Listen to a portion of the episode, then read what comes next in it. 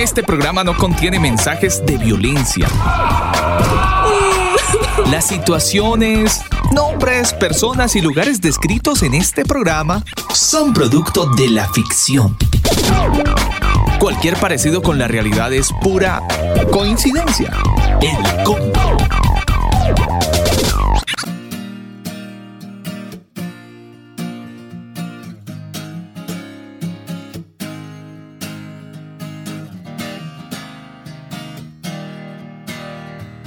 A las 8 de la noche 58 minutos iniciamos en este tiempo de combo. El saludo lo enviamos desde Santiago de Chile. Un abrazo fuerte, extendido a todas las familias que están conectadas a esta hora del día a nuestro espacio de El Combo. Es martes 20 de abril, mayormente nublado a esta hora, la temperatura es de 14 grados y la máxima hoy se pronosticó sobre los 20 grados. El reloj mundial a esta hora nos indica que en Santiago de Chile tenemos las 9 de la noche en punto, en Ciudad de México las 8 de la noche en punto también. Nuestros amigos en Quebec, en Lima, en Madrid, en Santiago, en Bogotá, para todos un cordial saludo de bienvenida. Abrimos con muy buena música, esta canción hace parte de un muy buen clásico del año 1998 del álbum Promesa. Aquí está la banda Guardian. Así iniciamos el combo en esta noche.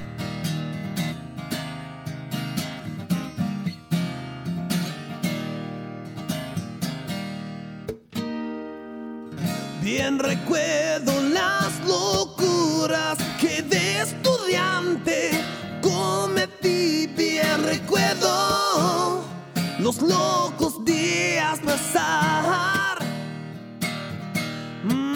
A veces yo deseo regresar y todo error cambiar. Mas lo que está hecho, hecho está y aún así estás aquí. ¿Cómo poder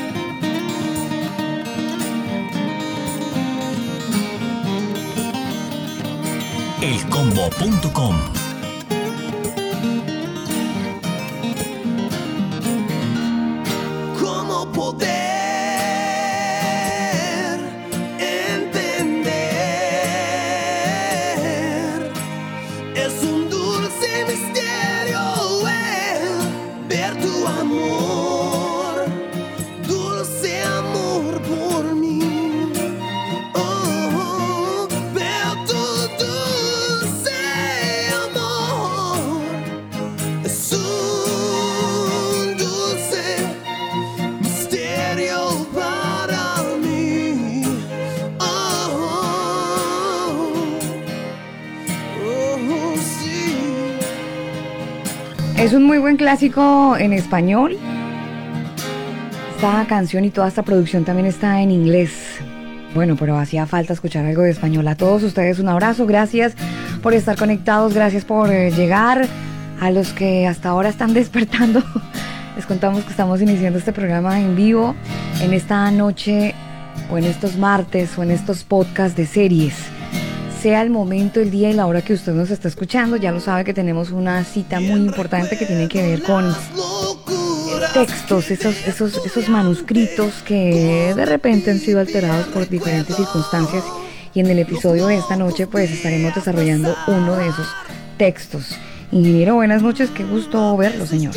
Muy buenas noches, Alba. Un abrazo muy especial para usted y por supuesto para todos los que se conectan a esta hora a elcombo.com, quien eh, transmite este programa también desde el sitio web elcombo.com.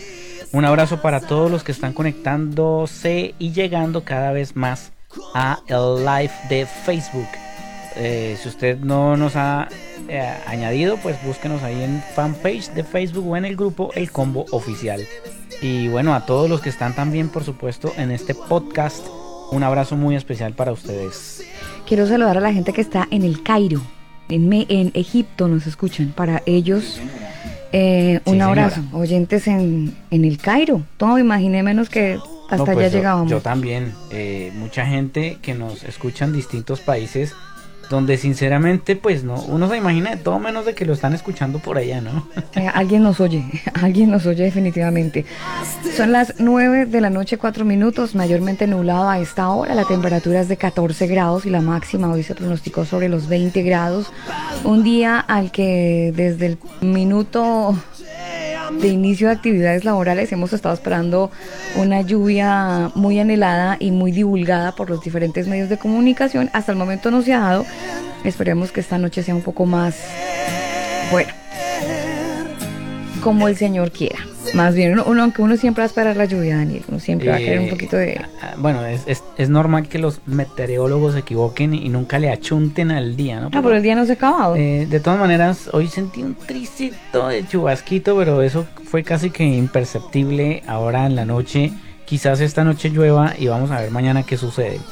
Eh, pero bueno, hay que estar preparados de todas maneras, siempre con un rico y delicioso cafecito colombiano bien calientito yo ya me tomé el mío y estoy aclimatado. Ah, Ahora sí ya estoy a temperatura ideal. Miren, nos escuchan en Costa Rica, nos escuchan en Argentina, en Bogotá.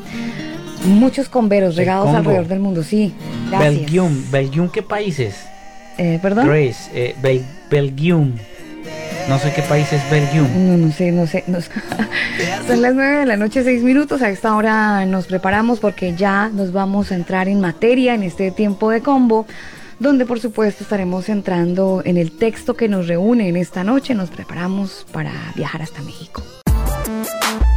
Nuestro tema del día. Hoy analizaremos textos que requieren algo más que lectura. Requieren información social, política y religiosa del tiempo y del lugar donde se escribieron.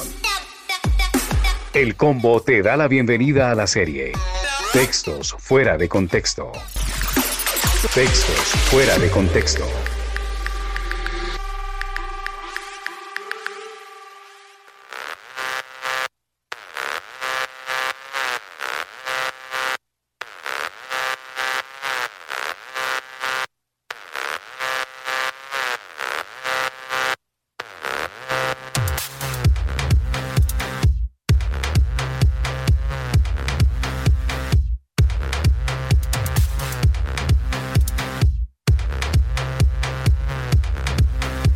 Nos vamos rápidamente para Guadalajara, donde está el CEO de Cielos Nuevos y Tierra Nueva. Él es José Antonio Miranda y nos acompaña en esta noche de martes para ayudarnos a despejar ciertas dudas, ciertos miedos, ciertas angustias.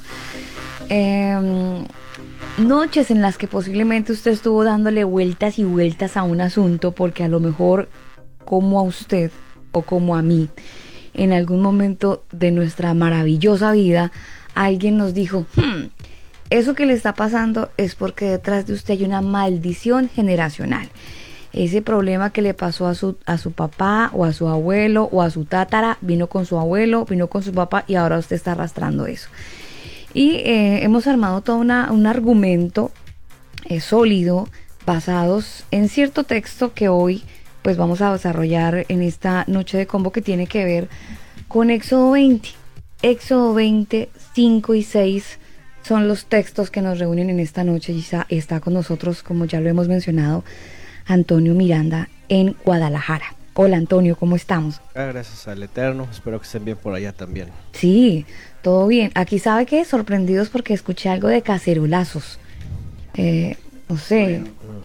Eh, no sé por qué la mon- gente se está cansando, la gente se está cansando de este encierro de cuarentena porque pues ya la según una encuesta que se hizo en Chile, eh, el 51% de los chilenos tiene problemas económicos. Entonces, pues imagínese usted. Además a eso súmele la cantidad de, de migrantes que hay en Chile. Entonces, pues eh, esto está colapsando eh, la economía y por supuesto la gente ya está un poco aburrida de eso y pues quieren que, que esto pare. Lo que yo le decía a- en programas anteriores, no los mata el COVID, los va a matar la- el hambre y la pobreza porque pues hacia allá apunta todo. Y no solamente en Chile, pasa en Colombia, pasa en México, en muchos países que la economía se está viendo terriblemente afectada por este encierro. Sí. Claro. ¿Cómo estarán las cosas en México, Antonio?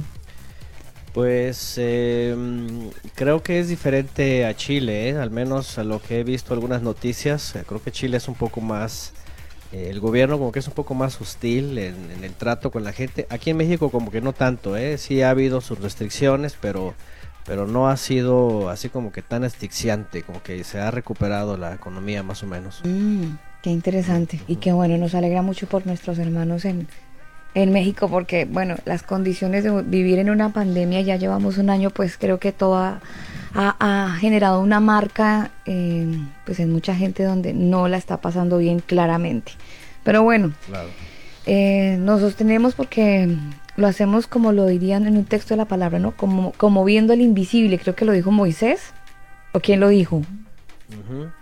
¿Quién lo dijo, Antonio? En la carta a los hebreos también aparece y no me acuerdo en otro texto aparece por ahí, pero sí, ajá, como Como viendo al invisible. viendo al invisible. Así nos toca. Bueno, Antonio, imagínese que nosotros nos escriben nuestros converos, eh, ya quieren que hablemos del sionismo, Antonio, imagínese, ya van por ese lado. Mm, Mire, le voy a contar a usted y a toda la gente que está conectada. eh, mire, nos han dicho que hablemos del sionismo. Nos han dicho que, que aquí hubo, que pasó, que, que lo, la serie que estuvimos hablando de personajes de la Biblia, que falta la otra parte. Porque me, nos, di- me escribieron, me dijeron, oiga, pero falta la parte del Nuevo Testamento. mm. Entonces, mm, como que, pero por favor, mi- miren que estamos aquí pendientes del programa. Entonces, ahí, ahí los converos están enviándole saludos a Antonio y que, Y también han, han levantado la mano con respecto a las mujeres, Alba, porque sí, se habla de Moisés, de que fue un instrumento para, para liberar al pueblo, pero también hay muchos que dicen, bueno, y la mamá de Moisés que fue la precursora y la, la mujer llena de fe que puso su hijo en un canasto para confiando en que el Eterno lo iba a guardar, lo iba a cuidar y que él tenía un propósito con su hijo. Entonces, ¿dónde están las mujeres que no, no se habla de ellas? Y bueno, buen punto. Buen punto para ese oyente que nos levantó. Sí, la mano. Nos levantó la mano. mano, sí.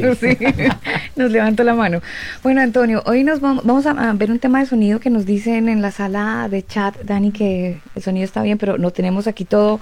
Según nuestra pantalla de audio está bien. eh, Si eh, quiere cali- Antonio darle un puntito más de nivel a, a su audio, estaría bien. Bueno, a ver, a ver, ustedes me dicen, Sí, vamos yo- a ver si ahí ya me escuchan mejor, Perfecto, yo Sí, lo escucho perfecto. para que bien. no se sature. Está bien ecua- Sí, eh, sí, sí. eh, ecualizado. Bueno, Antonio, eh, Éxodo 20. Cuando uno se va para Éxodo 20, pues uno se topa con una serie de cosas interesantes y ahí están incluidos los 10 mandamientos. Pero algunas personas se preocupan porque la palabra del Señor no solamente en esta parte de Éxodo, sino en otros capítulos, otros versículos, también nos habla acerca de las maldiciones generacionales. Entonces nos han argumentado que si alguien tiene un problema de alcoholismo, entonces es porque en esa casa siempre se ha bebido y hay una maldición, un espíritu de alcoholismo sobre esa familia o sobre ese hijo. Y entonces ahí viene el tema de la liberación y todas estas cosas. ¿Es, ¿Es esto cierto de las maldiciones generacionales? ¿Tenemos que estar preocupados por ese asunto? Mm.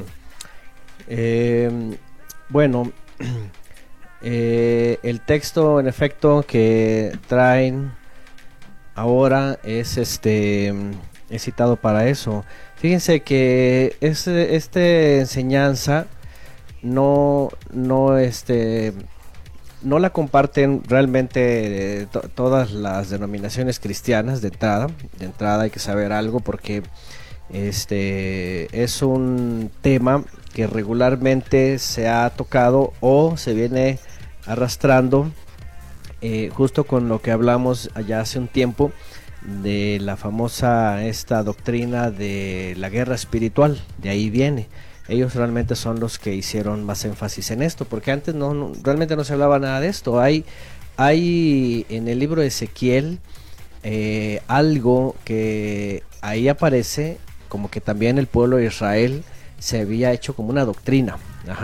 porque ya lo veremos más adelante, ahí se enseña que ya no se iba a decir más ese dicho, porque como que era un dicho que traían ellos del pasado, a lo mejor parecido a, lo que hoy se sabe, y no sé si en el texto de la Torah, muy posiblemente sí, porque sí se habla como de que el creador, ¿verdad?, iba a estar al pendiente o iba a estar atento de lo que iba a pasar con los israelitas después de X generación, ¿no? Y ahorita vamos a hablar de eso porque eh, lo más interesante es de que el texto realmente citado ahora, y hay otro, también obviamente está en Deuteronomio, porque acuérdense que Deuteronomio es la repetición de la Torah, entonces está en Deuteronomio, se vuelve a citar eh, eh, lo mismo, ¿no? Cuando se habla de los diez mandamientos, pero la realidad es de que no se habla de maldiciones,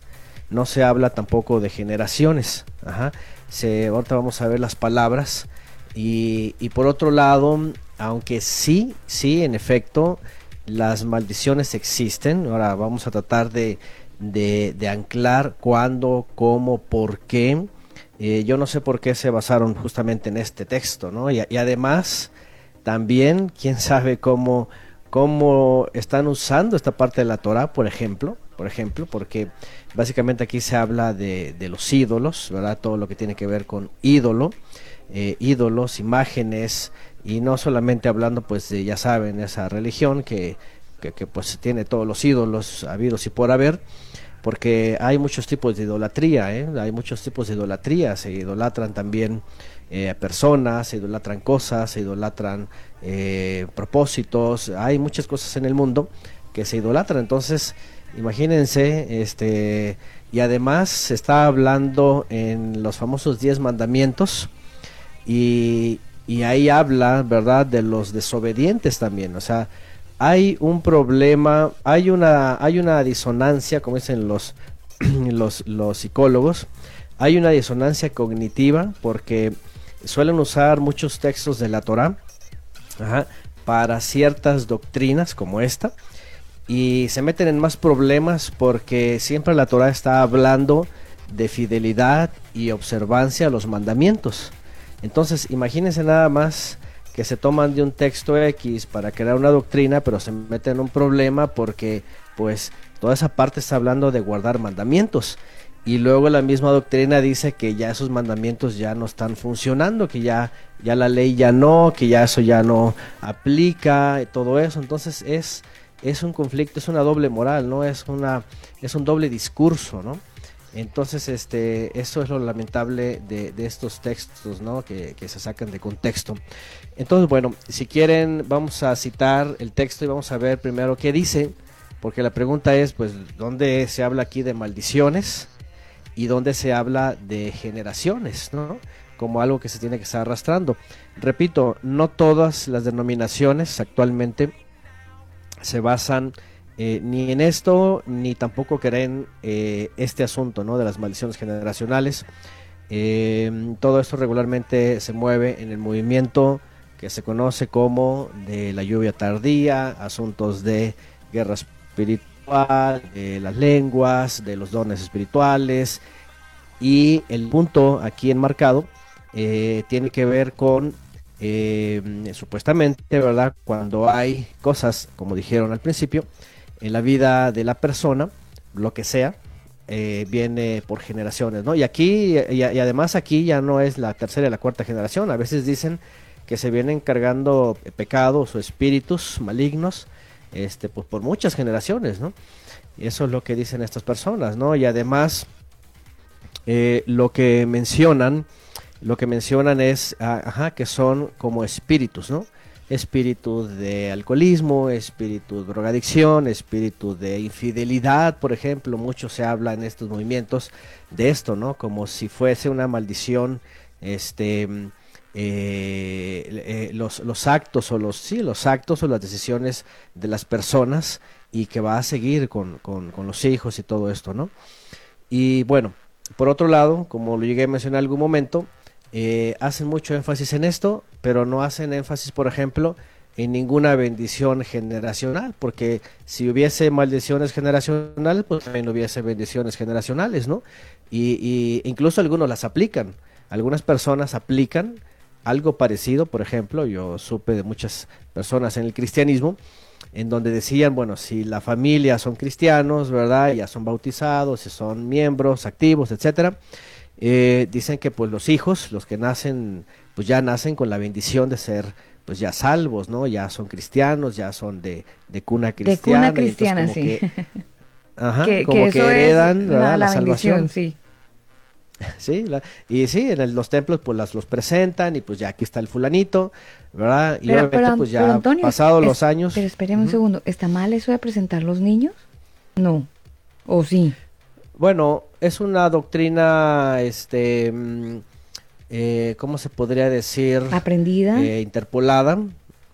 Sí, eh, tomada del, de igual, de, del Antiguo Testamento, como le llaman ellos, ¿no?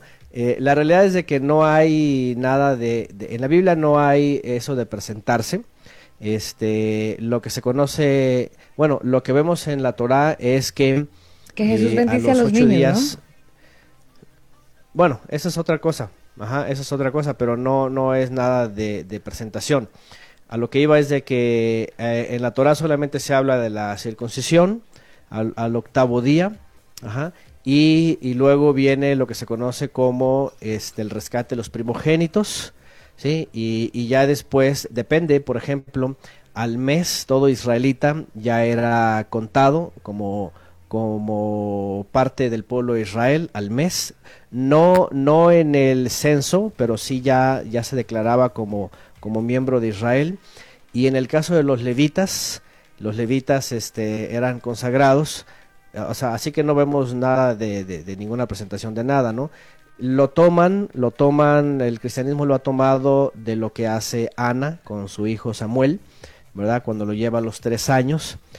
Y, pero, pero bueno, esto, esto tiene que ver con un voto, esto tiene que ver con una consagración. Eh, entonces de ahí viene este asunto de, de presentar a los niños, ¿no? Pero pero bueno, ese es otro tema, ¿verdad? Y, está, yo, yo diría que está desfasado y está eh, mal, mal planteado, ¿no? Este asunto de la presentación. Pero se puede. Pero bueno, pase, eh, obviamente cada quien es libre, ¿no? Es libre de hacerlo, eh, nada más que, como dice la escritura, lo que, lo que hagan los padres, en este caso, ¿verdad? Por ejemplo, cuando se presenta un niño, ¿qué hacen? Ustedes sabrán bien, cuando ya van a presentar un niño, ¿qué hacen? Bueno, pues le dan gracias al Señor por la vida de su hijo y se hacen un compromiso, ¿no? Lo, consagran para el sí, padre. para hacer un compromiso de guiarlo bajo los parámetros de la palabra, ¿no? Ok. Pues eh, eh, en la secta donde yo antes iba pasaba eso, Antonio. ok, lo consagran. ¿Cuántos niños vieron de todos los que pasaron que están consagrados a su iglesia y sirviendo al de tiempo completo y, participando de, el, la obra. El problema es que muchos de los mismos padres que consagraron a sus hijos en X tiempo se retiraron de la iglesia, entonces, ¿ahí qué?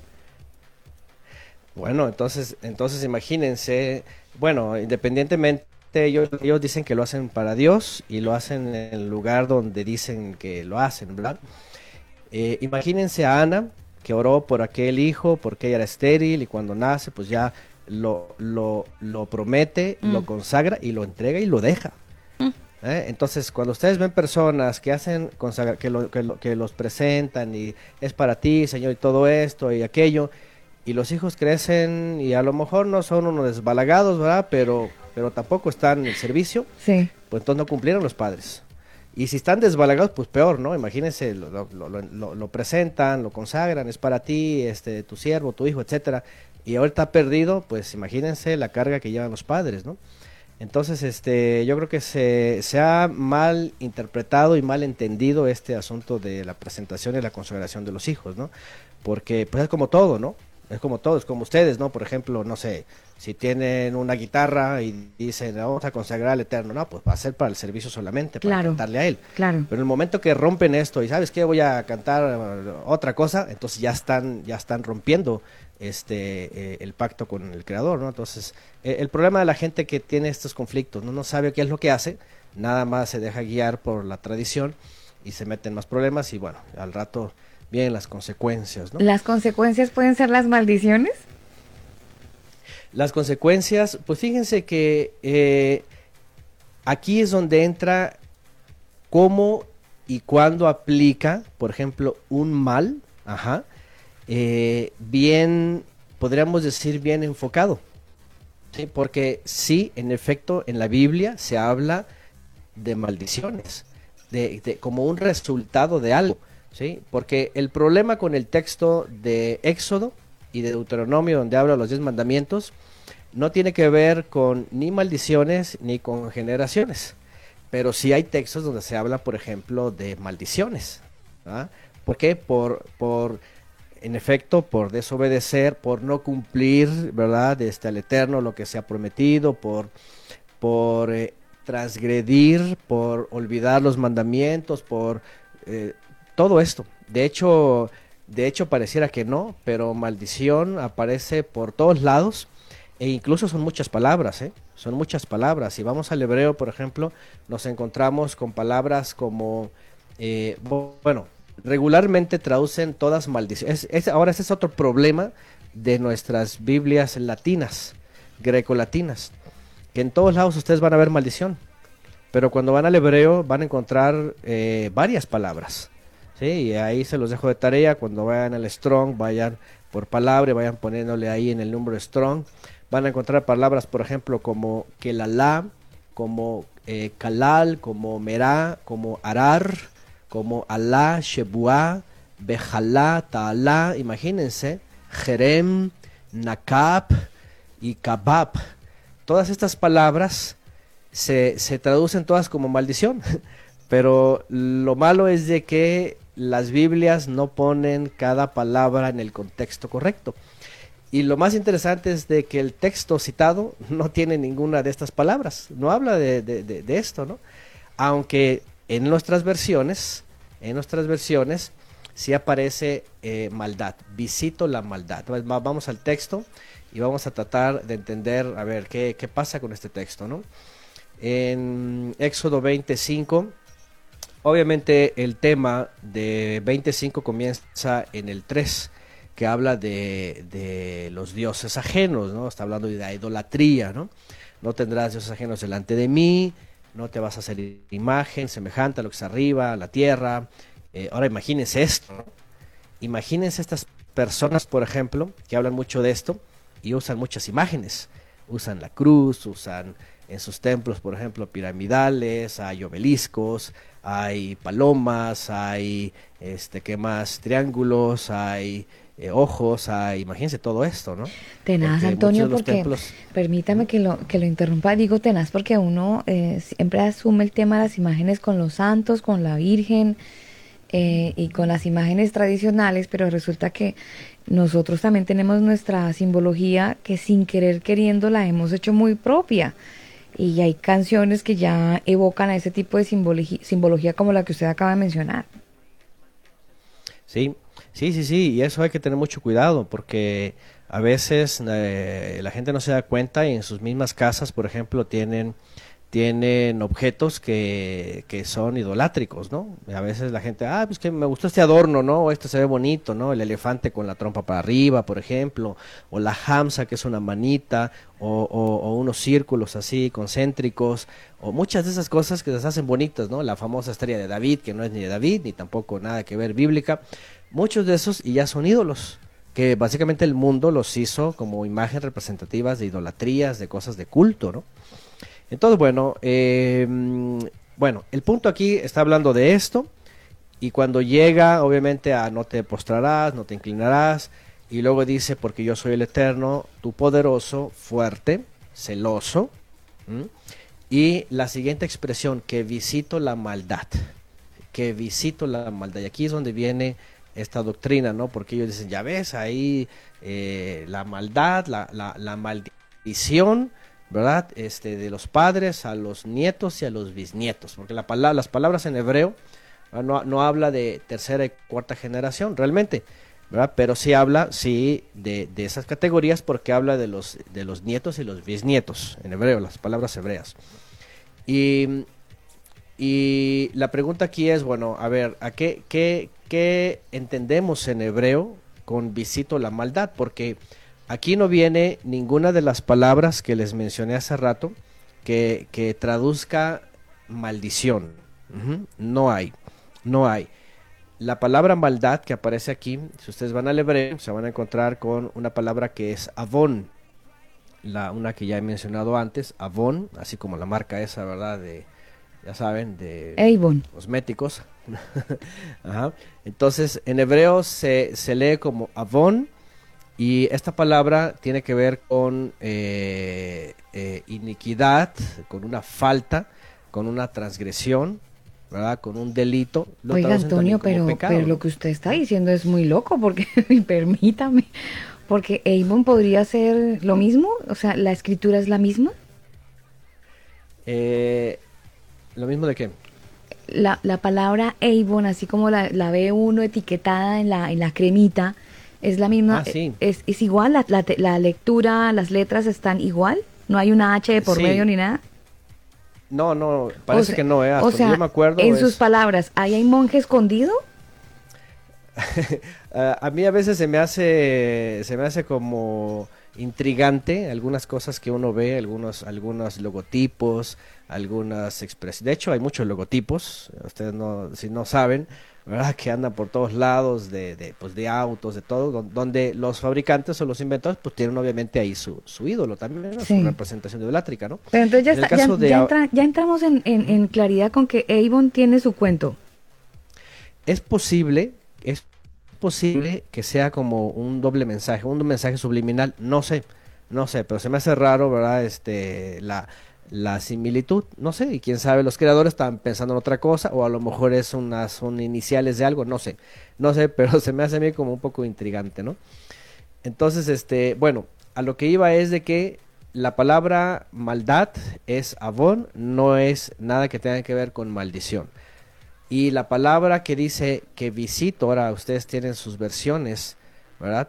Eh, en hebreo, la mejor traducción debería de ser un Elohim celoso que revisa, o que supervisa, o que analiza, o que está atento de la transgresión de los padres en los hijos hasta los, hasta los nietos y los bisnietos. ¿sí? La, la, mejor traducción hebrea podríamos decirla así, que el Todopoderoso está atento, supervisando, revisando, esta palabra que, traducen como que visito, es en hebreo pakat, pakat, que traduce visitar, revisar, reunir, supervisar, cuidar, ya tiene muchas definiciones, pero la primera, la primera es visitar para revisar. Entonces, ¿qué es lo que está diciendo el texto realmente? Está diciendo que el Eterno está eh, supervisando o revisando cuando en el pueblo de Israel sus transgresiones y no, iban a tener no iban a tener un, un revés, ¿sí? sino que iba, el hijo lo iba a continuar, el nieto lo iba a continuar, el bisnieto lo iba a continuar, el tataranieto lo iba a continuar. Es decir, pero ya como, como algo en donde el Eterno está esperando que hagan Teshuvah. No sé si ustedes recuerdan que lo hemos hablado. ¿Cuánto tiempo el Creador tuvo eh, paciencia para el pueblo de Israel? Los introduce en la tierra y desde que entran pues pasan varias generaciones, porque imagínense, casi están en la época de los jueces, casi 400 años, y pasan varias generaciones. Y no los borra o no los castiga o no les eh, reclama, simplemente le está diciendo, le estoy dando tiempo para que regrese, ¿no? Hasta que viene David y luego viene otra vez Salomón y otra vez viene el pecado y viene la época de los, de los reyes y los profetas y otra vez siguen transgrediendo, a veces hacen teshuvah, vuelven, a veces no vuelven, el reino del norte finalmente se va al castigo. Yo quería preguntarle por ejemplo, justamente eso, Antonio, porque acuérdese cuando David eh, tomó una mujer eh, que no era su mujer, ¿se acuerda? Que al final de cuentas se agrandó tanto el problema que terminó siendo un asesino. El asunto es que en segunda de Samuel capítulo 12 verso 10 hay un texto que dice, por lo cual ahora no se apartará jamás de tu casa la espada, por cuanto me menospreciaste y tomaste la mujer de Urías Eteo para que fuese tu mujer. Ese, por lo tanto, no se apartará jamás de tu casa la espada. Eh, algunas personas dicen que es en estos tiempos los problemas, que por ejemplo, usted tiene un problema en su casa, lo soluciona y pum, le aparece otro. Lo soluciona y pum, le aparece otro. Entonces, aluden a que eso es una maldición por un pecado que no se ha del cual usted no se ha arrepentido. Y, y, por eso dicen que no se apartará la, jamás la espada de tu casa. Mm. Bueno, obviamente con él pasó en su casa su bed. Cuando dice su bed, hablando de su familia, de sus hijos. Y ya sabemos la historia. de hecho, le, dice, de hecho, ahí en la historia, la gente que no, no, no ha leído la historia de David, le recomendamos que lo haga. Es muy interesante eh, y él trató de ocultar ese asunto, como que ya yo soy el rey, aquí no pasa nada, esto quedó aquí callado, nadie se enteró, al tipo lo mataron eh, en un combate en guerra, así que bueno, pobrecito, y bueno, él, lo quiso pasar así, calladito, pero como con Dios nada sale, nada queda oculto, sino todo sale a la luz. Eh, bueno, después le dice que como tú lo hiciste en lo secreto, tus hijos lo harán en lo público. Eso también alude a una maldición, ¿no? Sí, de hecho, y, de hecho eso lo vemos, ahora eso, eso se lo sentencia el creador y es lo que vemos cuando su hijo Absalón eh, se revela, eh, intenta una especie de golpe de estado y, dice que toma a sus concubinas Y, las tiene, o sea, las profana y dice que lo hace al público, ¿no? Pero a lo que voy es, todo ocurre eh, cuando dice su casa y que no se iba a apartar, está de sus hijos. no, no, no de generaciones y generaciones, ¿no? Y que alguien tenía que romper, no. Mm. Eh, lo vemos en la historia que pasó entre ellos, hubo, hubo una violación, ¿verdad? Eh, con la media hermana, después hubo un asesinato y luego viene el golpe de Estado y lo, todo esto. Entonces, este, ah, y por cierto, por ejemplo, por cierto, por ejemplo, ahí no tiene que esperar la tercera, la cuarta generación, ahí enseguida enseguida él tiene la consecuencia, ¿verdad? Eh, eh, el hijo que, iba a engendrar con, eh, con Elisheba muere, muere, el Eterno se lo quita. Entonces, la consecuencia de su pecado, ahí está, ya está, ¿no? Claro, aquí nos dicen, nos comentan en, el, en el chat que, que, David se arrepintió y que él reconoció su pecado, pero tiene que asumir las consecuencias. Claro, él se arrepintió, pero porque le tocó. Porque lo confrontaron y le dijeron, ya, usted quiso ocultar esto, pero va a salir a la luz porque un profeta fue y le dijo, le contó una historia y al final tú eres el de la historia. ¿Y cómo que yo fui? Entonces, él, se arrepintió, pero porque se lo advirtieron, pero lo entonces, confrontaron. Pero entonces, en ese caso, las consecuencias y las maldiciones, hay una tendencia a hacer lo mismo. ¿No? Mm, bueno, las consecuencias. Ahora, vamos a hablar de esto porque eh, aquí el problema yo creo, y, yo creo que todas las personas tienen en su mente esto, ¿verdad? Que va a venir una maldición así como en automático, ¿verdad? Este, eh, y, o cualquier cosa ya es maldición, ¿no? De entrada no podemos, por ejemplo, generalizar o decir.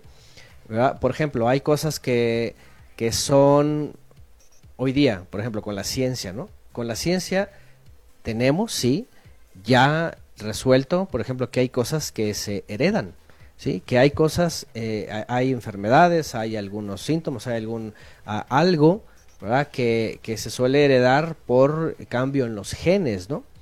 Pero esto, esto ya tiene que ver, por ejemplo, con eh, cuestiones alimenticias, con cuestiones genéticas, ¿verdad? Y, y, y, algunas personas lo, lo, lo, toman esto como maldición, ¿sí? Porque a veces hay predisposición genética.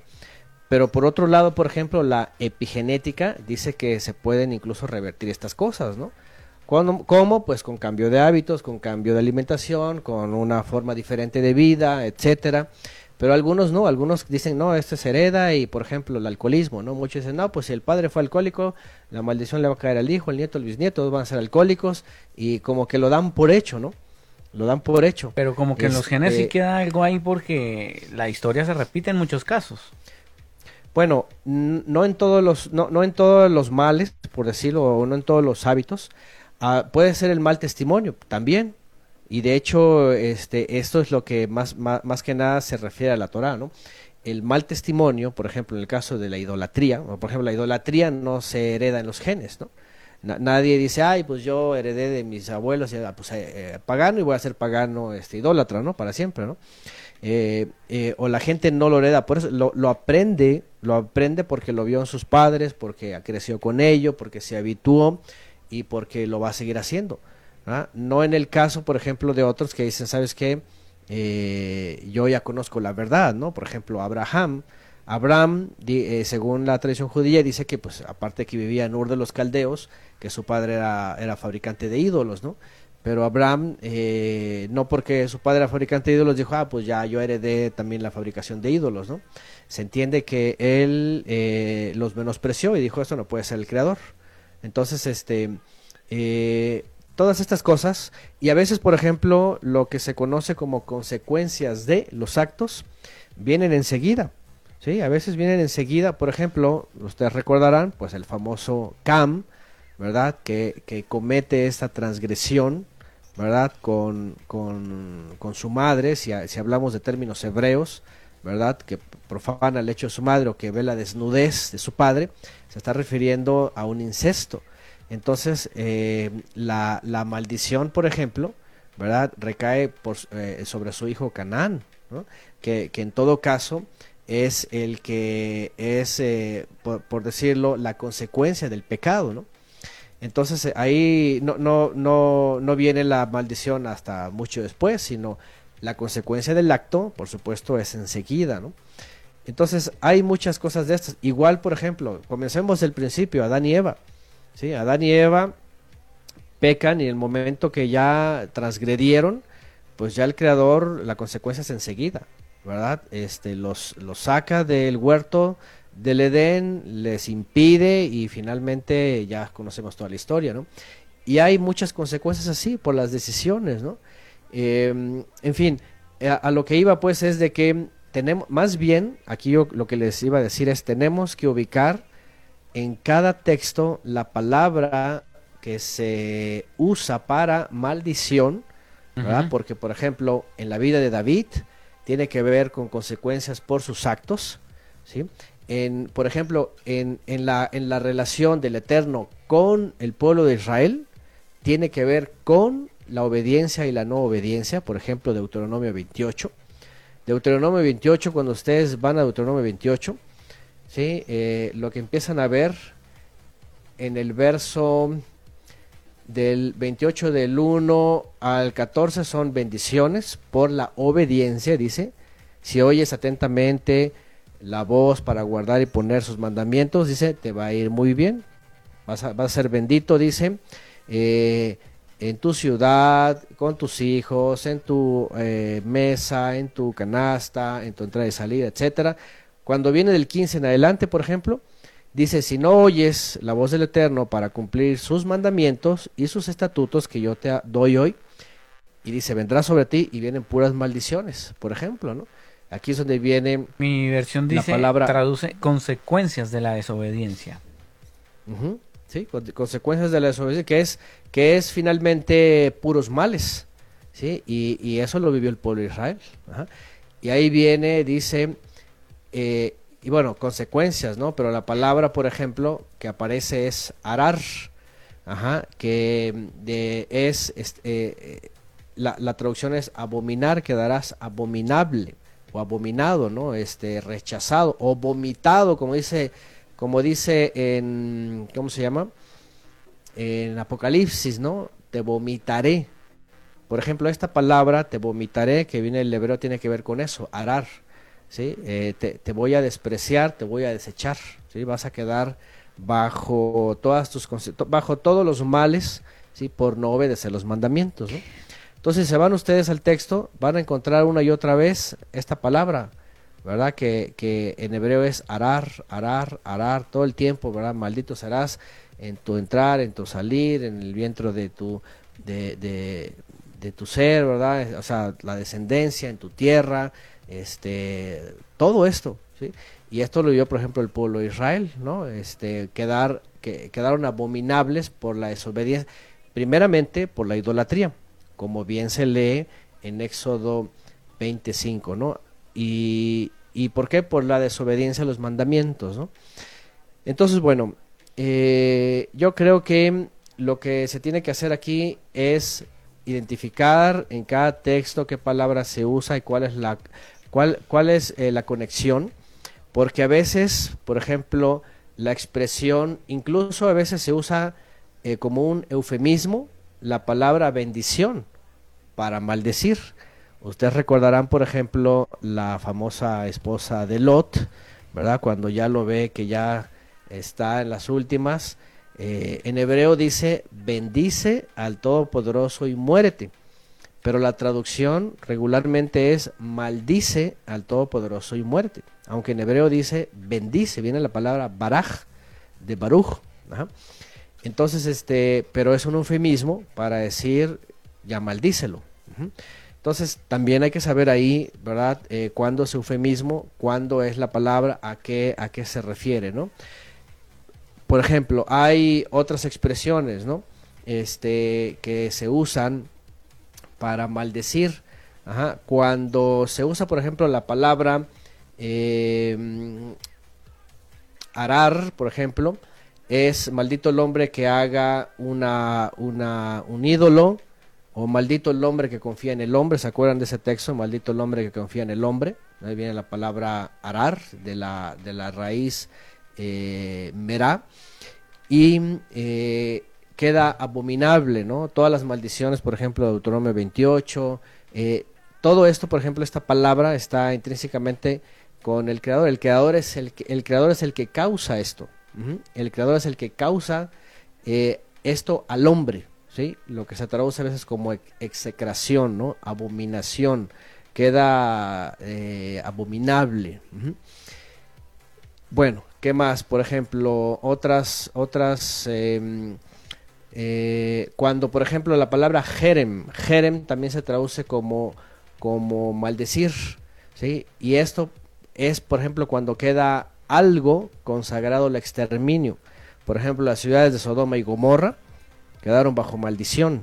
¿sí? Eh, ¿Qué más? Las ciudades de Canaán estaban bajo maldición. ¿sí? Esto es eh, Jerem, que, es eh, que son consagrados al exterminio. se traduce también como anatema, algo condenado al exterminio, condenado a la destrucción, consagrado a la destrucción o dedicado a la a la aniquilación. Eh, por ejemplo, hay otra palabra que es nakap, que también traducen como maldición, pero aquí ya es una calumnia, es una difamación. Aquí es lo que, lo que traduce la Real Academia, ¿no? Desear algo mal. Desear algo mal. Eso le iba a comentar, Antonio, que, qué tal se le parecía si definiéramos qué es maldición, porque pues algunas personas dicen, uy, eso ya escuchan maldición y ya se echan la, se persinan y todo. Eh, una maldición es una expresión a través de la cual se le desea el daño a una persona o a un grupo de individuos. El término procede del vocablo latino maledictio, que puede traducirse como injuria, que usted acaba de decir. Aquel que maldice está anhelando que al otro le suceda algo malo. Por lo general se trata de un dicho que se realiza en un momento de enojo o de disgusto, sin que el sujeto que expresa esa maldición haga algo al respecto para que o haga el mal para que a la persona efectivamente pues le vaya mal. Es como que desearle algo mal a, a la otra persona. O sea, dícese, ojalá se le parta una pata, ojalá le caiga un rayo, ¿eso es una maldición? según su traducción. Eh, exacto. Es lo que, lo que dice la, la, definición ¿no? de la Real Academia, supongo. Y por ejemplo, en hebreo hay dos palabras para esta definición, pero una, la primera que va más con esa definición, que es nakab, que tiene que ver con eh, calumniar o blasfemar o declarar algo malo, ¿no? Eh, pero, pero es como ofensivo, ¿no? Como un insulto. Pero hay otra, por ejemplo, que es kabab, y kabab es calumniar, pero apuñalando con las palabras, dice la, la traducción, ¿no? Una maldición ya eh, como más, ¿cómo se podría decir? Más íntima, más profunda, ¿no? Como quererlo destruir con la boca, ¿no? Obviamente esto es de hombre a hombre, de persona a persona. Esto es lo que no significa que se va a cumplir, porque cualquier persona puede maldecir. Por ejemplo, el caso de Balaam. ¿Se acuerdan cuando Balaam es traído por Balak para maldecir al pueblo de Israel? Ahí viene la palabra Nakap. Y él quiere calumniar, él quiere desearles un mal, pero eso lo impide el Eterno. Por ejemplo, eso lo va a hacer de hombre a hombre, de hombre a personas. Entonces hay personas que pueden maldecir mil cosas, ¿no? De eh, hecho, el Mesías... Eso le iba a decir, Antonio. Por ejemplo, eh, haciendo aquí un paréntesis, eh, esa persona que porque también algunos que dicen maldición y automáticamente se van a la brujería, a la hechicería, al vudú, a esos muñequitos con alfileres y mejor dicho, uy, es que le voy a hacer una brujería para que le vaya malo a maldecir. Eh, ¿Eso surte efecto en una persona creyente? No, obviamente es como les decía, ¿no? Como les decía, aquí sobre las cosas que el hombre hace, eh, no surfe efecto, eh, digo, en el creyente, eh, porque el Eterno tiene el control de eso, es decir, el hombre no puede necesariamente hacer esto y que sea efectivo, siempre en este caso, eh, en este tipo de maldición, por ejemplo, en este tipo de malos deseos o, trabajos que les llaman aquí en México, ¿verdad? Este, al menos para el creyente, como dice también la escritura, de hecho en, la sección de, de Balaam, así dice, dice que, que nadie eh, podría dañar al pueblo de Israel, dice al pueblo que está bendito, hablando obviamente de la persona que está bendita. Ahora aquí, hay otro punto, ¿no? Porque hay personas también que dicen, no, porque yo me cubro con la sangre, que empiezan a hacer fetichismo o con la cruz o yo la oración o el Salmo 91, yo qué sé, y, y creen que pueden ser protegidos como ya como fetiches, ¿no?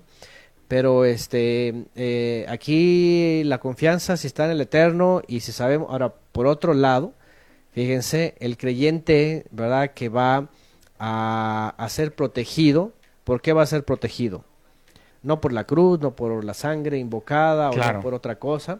Eh, bíblicamente es porque es obediente al Creador y el Creador lo va a resguardar, ¿sí? lo va a proteger. A no ser que, obviamente, si hay un plan diferente por parte del Creador, entonces venga algo diferente, ¿no? Como una prueba, ¿verdad? Como algo que también la persona según las circunstancias lo va a entender. Como lo que le pasó a Job. Como le, exactamente, como lo que le pasó a Job, ¿no? Job decía, ¿y por qué, no? Pues él estaba rectamente y hasta sus hijos, pero ahí viene otro propósito diferente, ¿no? Pero Antonio, por ejemplo, perdóneme, yo he escuchado a gente que dice que cuando una persona no está muy bien aferrada al Señor, no tiene una vida en comunión con el Señor, pues básicamente cuando alguien le desea el mal a ese cristiano que anda en vainas, eh, eh, queda como en un estado de vulnerabilidad espiritual. Y entonces, si alguien le dice le va a ir mal, le va, mejor dicho, le van a ir como los perros en misa y le hace una cantidad de eh, palabras que no son de bendición, eso podría generar una influencia sobre esa persona porque no tiene esa cobertura espiritual por no estar en obediencia todo, ese argumento se ha venido eh, creando y ya consolidando en muchas personas donde efectivamente dicen, no, es que yo me alejé del Señor y en el tiempo cuando estaba lejos de Él em, me fue mal porque porque hizo porque me mal, porque lanzaron palabras de maldición sobre mí, etc, etc. Y algunos dicen, sí, eso pasó porque yo no estaba en obediencia a la palabra y efectivamente le dan crédito a la maldición. No, bueno, ese es otro punto, ¿no? Que exactamente, cuando le dan poder a las palabras, ¿no? Cuando de verdad dejan que, eso ocurra, porque aquí es donde viene algo, que en el judaísmo, por cierto, eh, siempre se ha manejado, ¿no? Por cuestiones que aparecen justamente en la Torah. Ajá. De, el, de lo, que, lo que le llaman el poder de las palabras, ¿no? De, hecho, Santiago, Santiago 3.10 habla de eso, ¿no? De la, cómo que de una fuente pueden salir palabras de maldición y de bendición. Hablando referente a, la, a la palabra. Sí, la lengua también, ¿no? Que enciende un gran fuego, ¿no? Entonces, este, sí, eh, eh, de hecho, recientemente lo mencionamos. La palabra es lo primero que el Eterno usa para crear a través del Mesías. Cuando dice Vayomer o Vaidaber, dijo, habló o dijo, entonces viene el poder creativo. Ah, eh, el, problema, el problema con el judaísmo, y ahí donde viene la, no sé si se han escuchado, ¿verdad? El famoso abracadabra, ellos lo mencionan, el judaísmo es eso, es el, poder de la palabra para crear o destruir. El judaísmo, por ejemplo, tienen, tienen maldiciones exclusivas, por ejemplo, para la gente, ¿no? Y, yo sé de fuentes judías que estos tipos saben manejar esto y, y, obviamente la mística judía y bajo la gente con vulnerabilidad que teme a esto, que se asusta, entonces empieza a generar una psicosis ¿sí? Y, y, en automático solos, solos empiezan a generarse los males, ¿no? ¿Pero por qué? Por lo mismo, porque el mundo en tinieblas, en efecto, por eso existen esas palabras. Eso es como darle fe al crédito o a la palabra que le están diciendo. Exactamente, exactamente. O sea, por el hecho de creer que le da Yengere, le da el susto o el tuto de que Gasparín se le va a manifestar, entonces solamente por el hecho de pensar que puede ser ya, no sé, como que abre un mundo espiritual de fe para las cosas malas. Sí, sí, de hecho eso, eso suele ocurrir. Hay, hay personas incluso que han experimentado esto ajá, en las iglesias cuando se salen de las iglesias, porque los dejan según sin cobertura, les, les dicen que van a estar bajo maldición y todas estas cosas, toda la gente teme, la gente empieza, empieza a, entrar una, en un problema psicológico básicamente, ¿verdad? espiritual, ¿verdad? Y, y bajo esto empieza a tener imagínense, bajan hasta las defensas, ¿no? Se pueden enfermar nada más por el hecho de darle poder a alguien que les hable de tal forma, pueden bajarle las defensas y enfermarse hasta de muerte. Imagínense nada más, ¿no? Entonces, por eso el problema, las malas noticias, ¿no? El que no sabe recibir las malas noticias, por ejemplo, también causa un shock. Entonces, por eso en hebreo aparecen estas palabras. Nakab y kabab tiene que ver con las palabras que salen de los hombres para expresar mal. ¿Sí? Este, eh, y, que, y que en el misticismo, por ejemplo, pues ahí está Balam. Balam es lo que hacía, se, se, entendía que era un hombre evidente, dice, de ojos abiertos, él dice, soy de ojos abiertos. O sea, tenía un sentido de las cosas espirituales más superior que cualquier persona y entonces lograba eh, eh, encaminar esta energía y obviamente pues, con sus hechicerías y con todo lo que él hacía, la idolatría, y por los seres caídos obviamente eh, causaba daño a la gente. Por eso lo llamaban de tan lejos, porque era, era el mejor en su época, ¿no? Entonces, estas palabras existen en hebreo porque la gente suele practicar eso y la gente también eh, se llena de temores con esto, ¿no? Imagínense, Yeshua también dijo a sus discípulos, eh, incluso les dice, dichosos ustedes, por cuanto por mi causa van a ser maldecidos, van a ser calumniados, van a ser difamados. Y, el Mesías dice, no se preocupen, si al Mesías le llamaron Belcebú, imagínense a, sus discípulos, ¿no? Cómo les van a tratar también, ¿no? Entonces, pero ¿qué es lo que hacían ellos? Ellos salían contentos y gozosos de que si los maltrataron, les dijeron una otra cosa, decían, pues vamos por buen camino, porque eso es lo que está, es lo que tenemos que recibir, pero no hacían efecto, ¿me entienden? No hacían efecto esas palabras. Sí, los calumniaban, ¿verdad? Los los por ejemplo, Shaul de Tarso era calumniado todo el tiempo, ¿no? De todo el judaísmo de su época. Le decían que era un alborotador, que era un apóstata, que era un hereje, a todos les decían lo mismo, ¿no? Entonces, este, pero ellos no le daban ningún poder a eso, ¿no? ¿Por qué? Porque sabían que ya estaban bendecidos. Y aquí va el otro punto, ¿no? Ahora, no nada más decir, ah, pues ya yo soy un bendito del Eterno, yo soy un bendecido. El bendito del Eterno y el bendecido, por ejemplo, en la Escritura, y aquí entra el, otro punto, ¿no? Estas personas dicen que arrastran maldiciones o es una maldición y hay que liberarte y el espíritu de esto, el espíritu del otro, el espíritu de aquello, pero ellos nada más lo hacen con ritos que vamos a orar, que imponer manos, que el aceite, que no sé qué, que el ayuno, no sé cuánto, que el, vómito y quién sabe qué, pero nunca, por ejemplo, en el contexto del texto que ellos citan, nunca los llevan a los mandamientos, por ejemplo, ¿no? Nunca les dicen, a ver, ¿quieres romper con todas las maldiciones? Porque, porque por ejemplo, esto, esto es bien coherente en la escritura. ¿Quieres romper con todos los problemas que traes en tu vida? Pues guarda los mandamientos, porque los mandamientos te van a empezar a corregir tus malos hábitos, tu, vida desordenada, ¿verdad? Tus, tus eh, transgresiones, tu mal trato con, con tus semejantes, o sea, vas a conocer la verdad, vas a conocer la instrucción, vas a, vas a conocer una forma de vida diferente, ¿no? No les dicen eso, nada más les dicen, eh, les oran, les imponen manos y echan fuera todos los espíritus y, y pues la gente pues ya... Eh, es tan sencillo, Antonio, como leer Deuteronomio 28. Ahí habla de las bendiciones por la obediencia. Por la obediencia. Sí, de hecho, no importa que no se lo digan, pero pues hay que leer la Biblia. O sea, ahí dice lo que hay que hacer. Sí, otra, otra cosa, Antonio, que me llama la atención es que, bueno, en Ezequiel 18.4, eh, a veces pareciera que le da uno como un poquito de énfasis al tema esta de las maldiciones, porque dice, he aquí todas las almas son mías, como el alma del Padre, así el alma del Hijo es mía. El alma que pecare, la del Padre o la del Hijo, esa morirá. O sea, aquí, e, en este e, pequeño texto, que no sé si me estoy saliendo del contexto, claramente me está diciendo que cada cual tiene eh, cierta em, responsabilidad de sus actos. Eh, mm, si el papá la embarró e hizo cosas malas, el hijo no va a arrastrar esas maldiciones según este texto y mi interpretación porque pues es algo completamente independiente.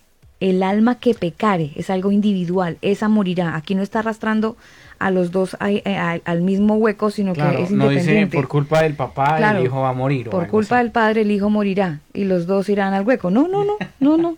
El alma que pecare esa, esa morirá. Entonces no sé si este texto de alguna manera lo que me, me resalta a mí es un tema de consecuencia. Quien la comete quien la hace la paga, una cosa así. Mm. Bueno, eh, la Torah tiene, podríamos decir, cláusulas, ¿sí? Porque, por ejemplo, en efecto, hay cosas que cada uno va a llevar su propio castigo de parte del Creador, definitivamente, ¿no?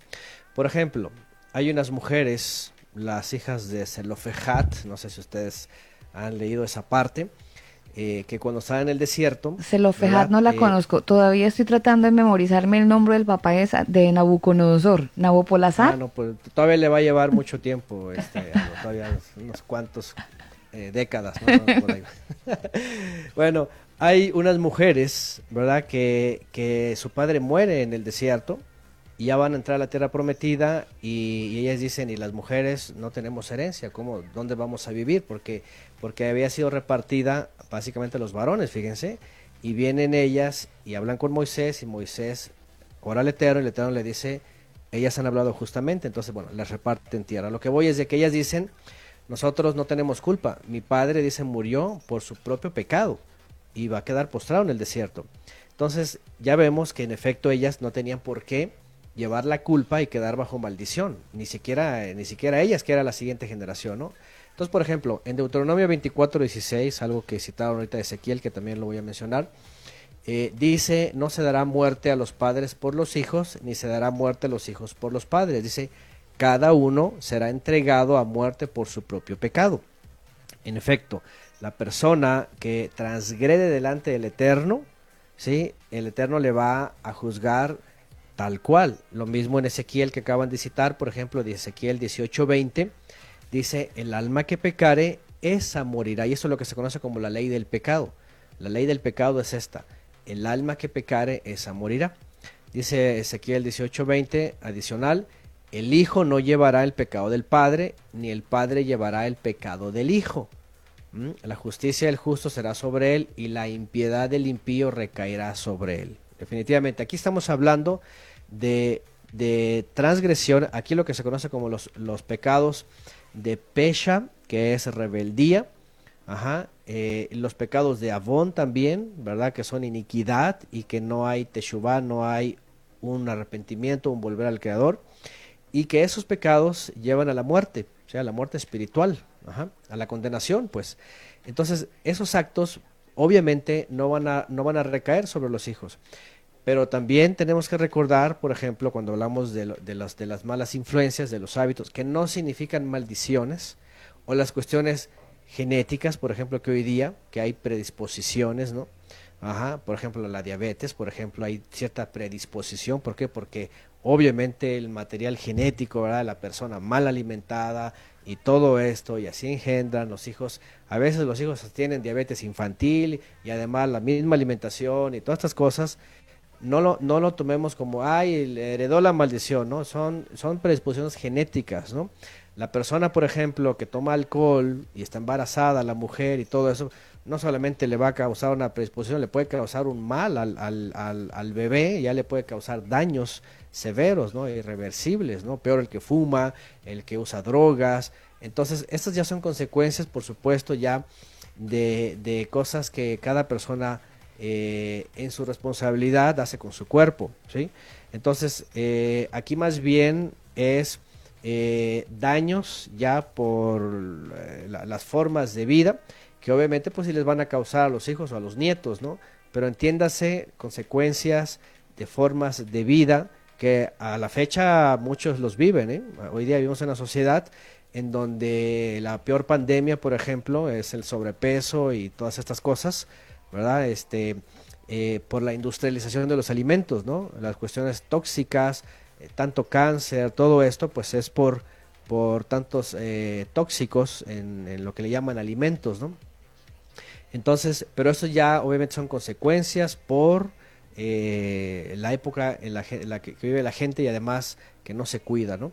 Entonces, tenemos que ver y hacer diferencia cuando es una consecuencia así, por estilos de vida, cuando es una maldición directamente del creador por la transgresión, ¿sí? por eh, la desobediencia, por la rebeldía, por la idolatría, cuando es una maldición que una persona, ¿verdad?, le desea a su prójimo, ¿verdad?, ya sea eh, una expresión o un daño este, grave en las palabras para humillarlo, para, para eh, destruirlo. Cuando aplica, cuando no aplica. Cómo es la gente también, por ejemplo, que, que, que, usa las cuestiones oscuras, ¿verdad? Para causarle daño a otras personas. Entonces, este, mm, eh, y todo eso, ¿sí?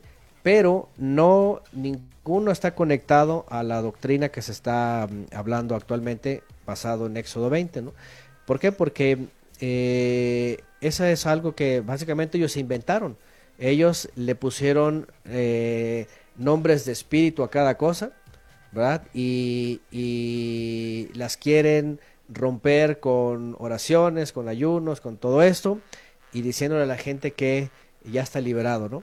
Y la verdad es que a veces ocurre que mucha gente cree que ya está liberado de una cosa, pero está atada en otra cosa, ¿no? En otro tipo de desobediencia, ¿no?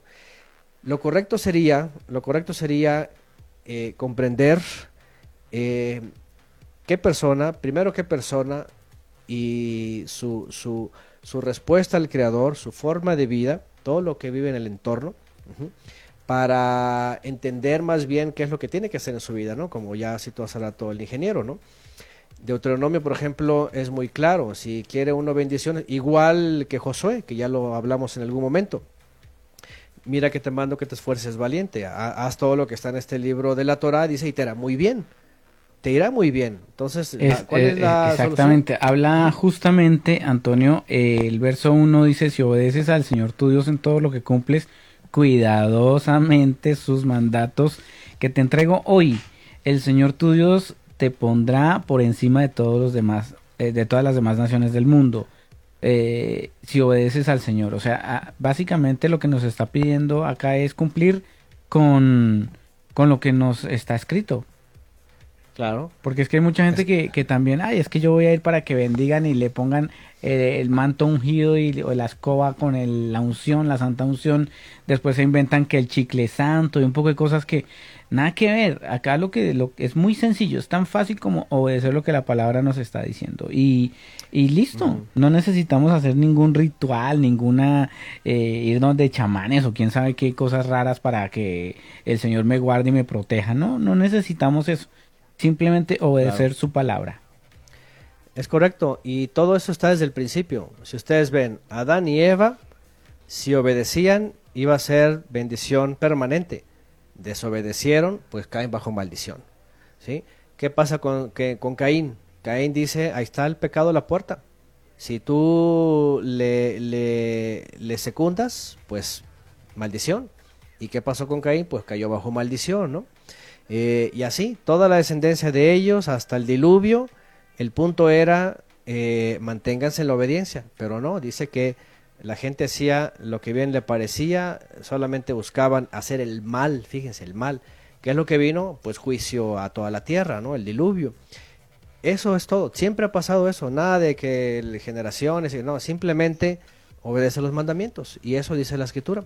Todo el tiempo, todo el tiempo dice si obedeces los mandamientos, entonces te irá bien. Y es que es, es, es la consecuencia, ¿va? No le puede ir mal a alguien si anda en, en obediencia. En obediencia. Ahora, hay, hay que definir también qué es, qué es bendición y qué es irle bien, ¿no? Porque también tenemos otro problema en muchos lugares se cree que ir bien o, bendición, pues es viento en popa, es todo te sale súper bien, tus negocios, y tienes dinero, y tienes auto último modelo, y casa nueva, y todo, y, creen que, que, las cosas materiales son bendición, ¿verdad? Entonces, este, eh, aquí también entramos en otro tema, por ejemplo, ¿no? No crea la gente que por el hecho de obedecer, va a tener una vida materialmente y capitalistamente hablando de super bendición. ¿Sí? Claro, no se equivoquen. Es que hoy en día creemos que la bendición es simplemente tener plata. mire, mire que en estos tiempos tener salud es la mayor bendición de todo. Uy, sí, uy, sí. La salud se ha vuelto una, gran, una gran riqueza. Por eso, de hecho, hay algunos oyentes que se conectan a esta hora y dicen, maldiciones, ¿de qué están hablando? Bendiciones, eh, consecuencias, David. Eh, hablan de unas cosas que algunos de repente llegan y quieren eh, conocer un poco más acerca de nuestro tema del día. Pues yo les cuento que estamos hablando acerca de eso, de las maldiciones generacionales, si mm, ese argumento que hemos escuchado hace algún tiempo para acá está bien presentado de que las maldiciones tienen alguna influencia sobre nuestra vida y de hecho esa es una de las tantas novedades teológicas en nuestra época es la doctrina esta de las maldiciones generacionales que, que enseña que pues que una persona eh, puede nacer bajo una sentencia o un castigo o una maldición por pecados que cometieron sus, sus antepasados. ¿Eso es tan así? ¿Será más bien que eh, puede ocurrir algo aquí parecido a una consecuencia por un acto? ¿O más bien el tema de las maldiciones es una mala interpretación? Bueno, de eso estamos aprendiendo en esta, en esta noche en el programa. Si las maldiciones generacionales existen, si realmente llegan hasta la tercera y cuarta y quinta generación o es algo eh, meramente individual. Eso para la gente que se conecta con nosotros a esta hora de la noche. Jonathan hace un comentario muy interesante a Alba y Antonio porque él dice que, ah, pero toman la Torah eh, solamente la parte donde dice que él te pondrá por cabeza y no por cola. pero ahí se quedan. Dios te va a poner por cabeza y no por cola, porque aquí dicen Deuteronomio que Él te va a poner por cabeza y no por cola, hermano, aleluya, gloria a Dios. Y, pero no dicen todo el resto, que hay que obedecer en todo lo demás. Gracias Jonathan por el, por el aporte. Sí, sí, sí, así ocurre mucho, ¿no? Toma esta palabra, esta es para ti y todo esto, ¿no? Y de hecho, Me faltó la gran decir, mayoría... ven y pacta por esta palabra, esta es la olímpica. Ven, pacta por esta palabra que tú eres cabeza. Séllala, ven y séllala con tu billete más grande. Séllala con una, unas lucas. Sí, sí, sí. Y bueno, eh, también hay que recordar, por ejemplo, ahorita que estábamos hablando de, de qué es el, lo que el creyente tiene que saber que es bendición, ¿sí? Porque, eh, por ejemplo, Shaul de Tarso, Pablo Tarso dice que hemos sido bendecidos con toda bendición espiritual en los lugares celestiales, en el Mesías. Mm. Imagínense nada más, ¿no? O sea, eh, la persona que ha cambiado su forma de pensar y sepa que las bendiciones comienzan desde arriba, comienzan en tener la promesa de la salvación, ser parte de la Jerusalén de arriba, ser parte del cuerpo del Mesías, Este, tener la comunión con el Todopoderoso a través de la presencia que Él ya envió, andar en mandamientos, o sea, no vas a pedir más, no, no, no, no vas a estar pensando en cosas materiales, ¿no? Y por otro lado, por ejemplo, como ponen aquí también un comentario, Jimena Arce, que lo iba a mencionar, muy acertado. Muy, buen, punto, Jimena. Todos los discípulos, ellos sabían que eran muy bendecidos por haber creído en el Mesías, por estar firmes y por esperar la redención eterna al final pero eso no significaba que iban a estar como reyes, ¿verdad? Iban a estar como príncipes y, con, todo, con todo el materialismo encima, ¿no? Al contrario, eran perseguidos, eran encarcelados, eran golpeados, pasaban hambres, pasaban... este Pero estaban eh, bendecidos. todo. ajá, pero su bendición ellos la, la entendían como debe de ser, ¿sí? Estaban bien bendecidos. Cualquiera podría decir, ahorita de la prosperidad, cualquiera decir, no, mira cómo les iba de mal, algo hicieron mal, algo, algo fallaron, porque ve cómo les iban y se los abofeteaban y los encarcelaban y murieron colgados también. El mismo Mesías, cualquiera puede decir, mira nomás la maldición, que, fue tan desobediente, que algo hizo mal. Pues no, más bien era todo lo contrario, él tenía todas las bendiciones, pero más bien cargó con la maldición nuestra. Entonces, eh, tenemos que entender todos estos puntos, ¿no? Para, para poder también eh, eh, poder saber que es bendición, ¿sí? Y, y también entender que si algo pasa en mi vida, no significa, ay, me cayó una maldición por algo, porque alguien dijo, porque por ejemplo hay hermanos, ¿verdad? Que, que, que nos han dicho que salen sus iglesias y viene, regularmente viene un tiempo de prueba, ¿verdad? Cosas porque empiezan a tomar decisiones sobre su forma de vida, sobre eh, dónde estar, en, dónde no estar, sobre el Shabbat, por ejemplo, ¿no? Y obviamente algunos la empiezan a pasar mal porque toman decisiones respecto al trabajo, respecto a amistades, respecto a gente, y, y viene un tiempo de prueba. Y luego vienen sus ex compañeros de iglesia y le dicen, ya ves, estás en maldición porque te saliste de la iglesia, ¿no? Claro, perdiste la cobertura, ya no tienes nuestra cobertura y te va a ir mal. Exactamente. Y, lo maldicen. Y... de hecho hay pastores que son expertos en eso, porque se va de la iglesia, entonces como es una platica menos, te va a ir mal porque estás dejando la cobertura y, ya no vas a tener la cobertura de nuestro padre. Y bueno, y le meten miedo a la gente y la gente se va más mm. paniqueada, jurando que les va a ir muy mal. Sí, sí, sí. O hay gente que mejor no se sale, mejor se queda ahí porque dice, no, claro. si me va a ir mal, me va a Presión psicológica, sí. Exactamente, ¿no? Pero el creyente que realmente sabe, sabe que está siendo purificado. Sabe que no es un fuego consumidor, ¿verdad? De maldición, es un fuego purificador que va a traer a mi vida el entendimiento de las verdaderas bendiciones, que es en la obediencia. Entonces el creyente sabe que no está bajo maldición y aunque diga la gente lo que diga, sabe que el mundo le va a reclamar lo que le ha dado todos estos años. Una cosa que pasa muy común, y eso tiene que saberlo, aquí hay que empezar a tomar decisiones, es que el mundo te va a reclamar, te va a decir, a ver, yo te di este trabajo, yo te di esto, lo otro, dámelo, te lo va a empezar a pedir, ¿no? Porque cuando empiezas a, cambiar tu vida para el servicio al Creador y andar en obediencia y empezar a hacer cambios en tu vida radicales, pues el mundo te va a jugar mal, ¿no?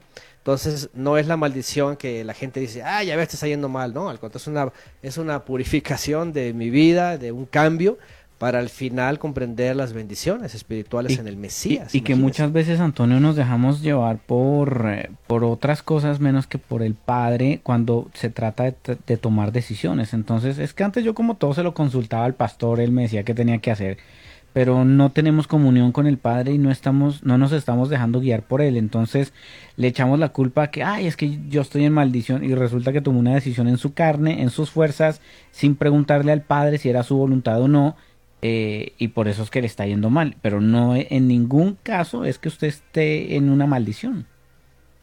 Claro, claro, hay que saber identificar también todo eso, ¿no? Porque lamentablemente en estos lugares las personas, cualquier mal que te dé, sea hasta un catarro, ya es una maldición. Cualquier mal que vean, ¿verdad? Este, luego, luego, ah, es una maldición, la maldición esto, maldición lo otro. Oiga, Antonio, ya hablando de maldiciones, ¿este tema del coronavirus no se puede ver como una maldición?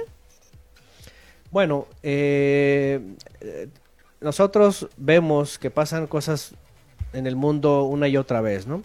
Eh, el mundo básicamente está bajo maldición, ¿sí? El enemigo es el príncipe de este mundo, está controlando las naciones, está controlando todo esto, hay mano negra, como se dice, ¿no? Entonces, eh, el mundo de por sí está bajo maldición, que por cierto, por cierto, cuando el hombre desobedece, eh, la maldición básicamente es esta, Es eh, el mal, la, la, la influencia del enemigo es secundada por el hombre y el hombre se causa daños, ¿sí? Eh, todo esto de los virus y enfermedades y este o el otro, lo que sea, todos estos males finalmente, ajá, vienen por causa y son consecuencia, vean, de la caída del hombre, por supuesto, ¿no?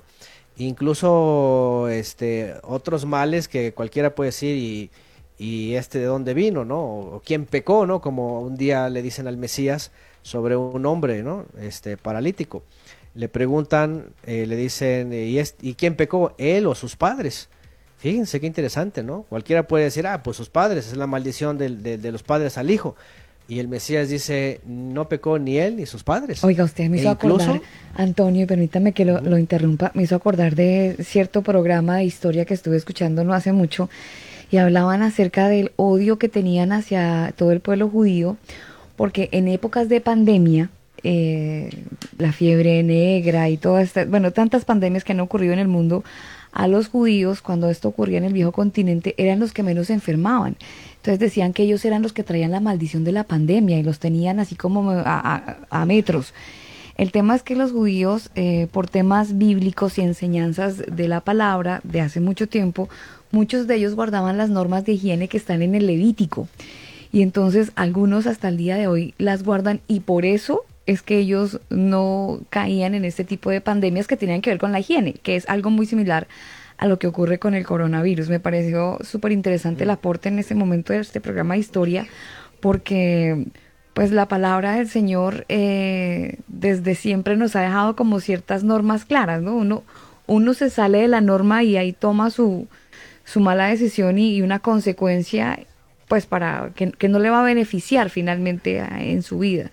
Pero me parece interesante traer este tema porque desde Levítico habla acerca de unas normas de higiene que se cumplen hasta el día de hoy en algunos lugares de, del viejo continente. Claro, claro, y no debería ser de, del judaísmo exclusivo. Ellos lo hacen porque pues, tienen la Torah, aunque no crean en el Mesías, ¿verdad? Pero esto es un beneficio para todo el creyente. ¿Sí? Esas normas, por ejemplo, de higiene, normas de salud, normas de maritales, por ejemplo, normas, por ejemplo, alimenticias, ya hablamos en parte de eso. El hecho de llevar las, las leyes alimenticias te evita de un montón de problemas de salud, cosa que otras personas padecen pues, por tanto chancho y cosas de estas, ¿no? Entonces, este, sí, la realidad es eso. Por eso dice la Torah que eh, el Eterno a través de la Torah dice que esto es sabiduría, ¿verdad? Y que es reconocido entre los pueblos, ¿no? Entonces, este, mm, eh, eh, pero al, punto que estaba mencionando es de que eh, el hombre está influenciado por el príncipe de este mundo. El príncipe de este mundo dice que vino a, hurtar, a destruir y a, y a matar. Entonces, evidentemente, esto que vemos en el mundo y lo que ha pasado antes incluso, Incluso eh, cuestiones que a veces la gente ni sabe, ¿sí? Pero por ejemplo la industria alimenticia, ¿verdad? Hay muchos que le llaman alimentos, que son eh, experimentos, ¿verdad? Que tienen químicos, que tienen cosas radiactivas, etcétera. Por eso el cáncer, por eso muchas cosas de esas. Entonces, el maligno finalmente está operando de diferentes formas para destruir a la humanidad, ¿no? Para muchas cosas. Y se podría ver, se podría ver que la pandemia podría ser una maldición, pero también una bendición, porque mucha gente ha decidido buscar al Padre en este tiempo. Sí, de hecho es ahí es donde, ahí es donde conectamos con la escritura, en donde todas las cosas ayudan para bien a los que le aman.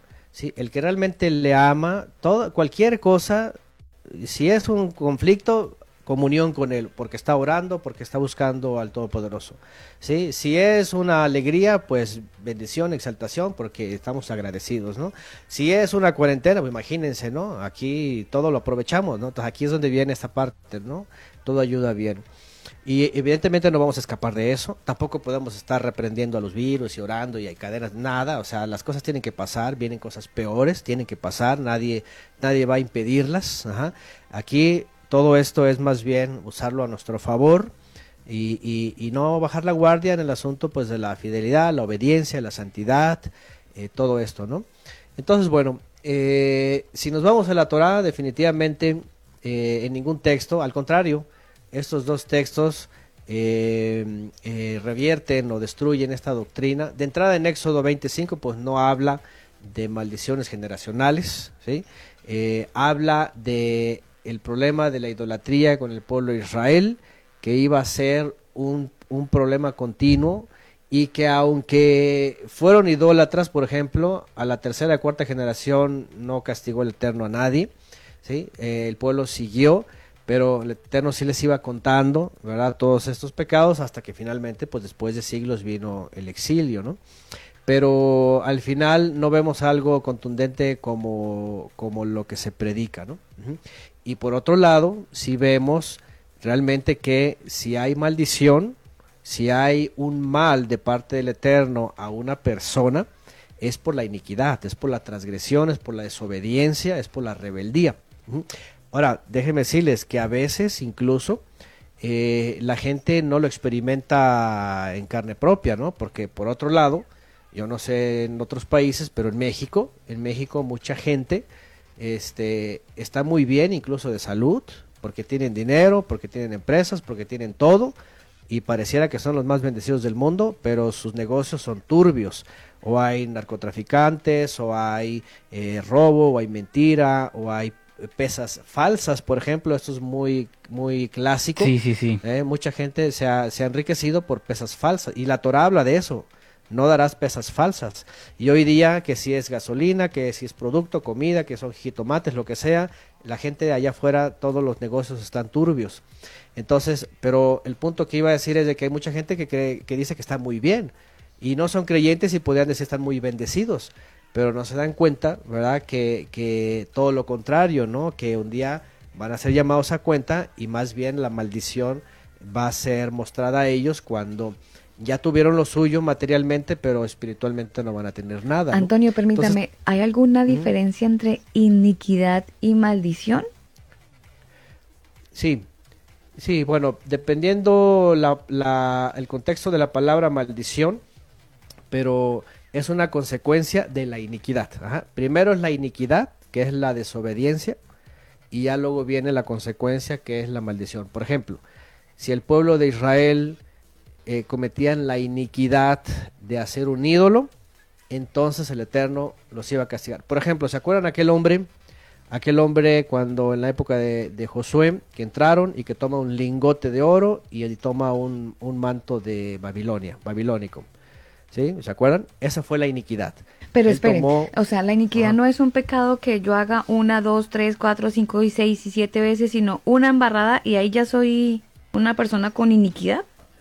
Bueno, eh, el que conoce la escritura, evidentemente, como dice eh, Juan en sus cartas, dice, el que peca es el diablo. Es lo mismo, iniquidad es transgresión. Dice, el que peca es el diablo. El que conoce la escritura, por supuesto, no va a cometer una iniquidad. ¿Sí? Por ejemplo, eh, pregunta Alba. Ok, a ver, el creyente, el que sabe, el momento que comete una transgresión, que sabe que, que está cometiéndola, ya, ya, es una, es- ya, ya es una ofensa al Creador. O sea, el que peca puede- deliberadamente.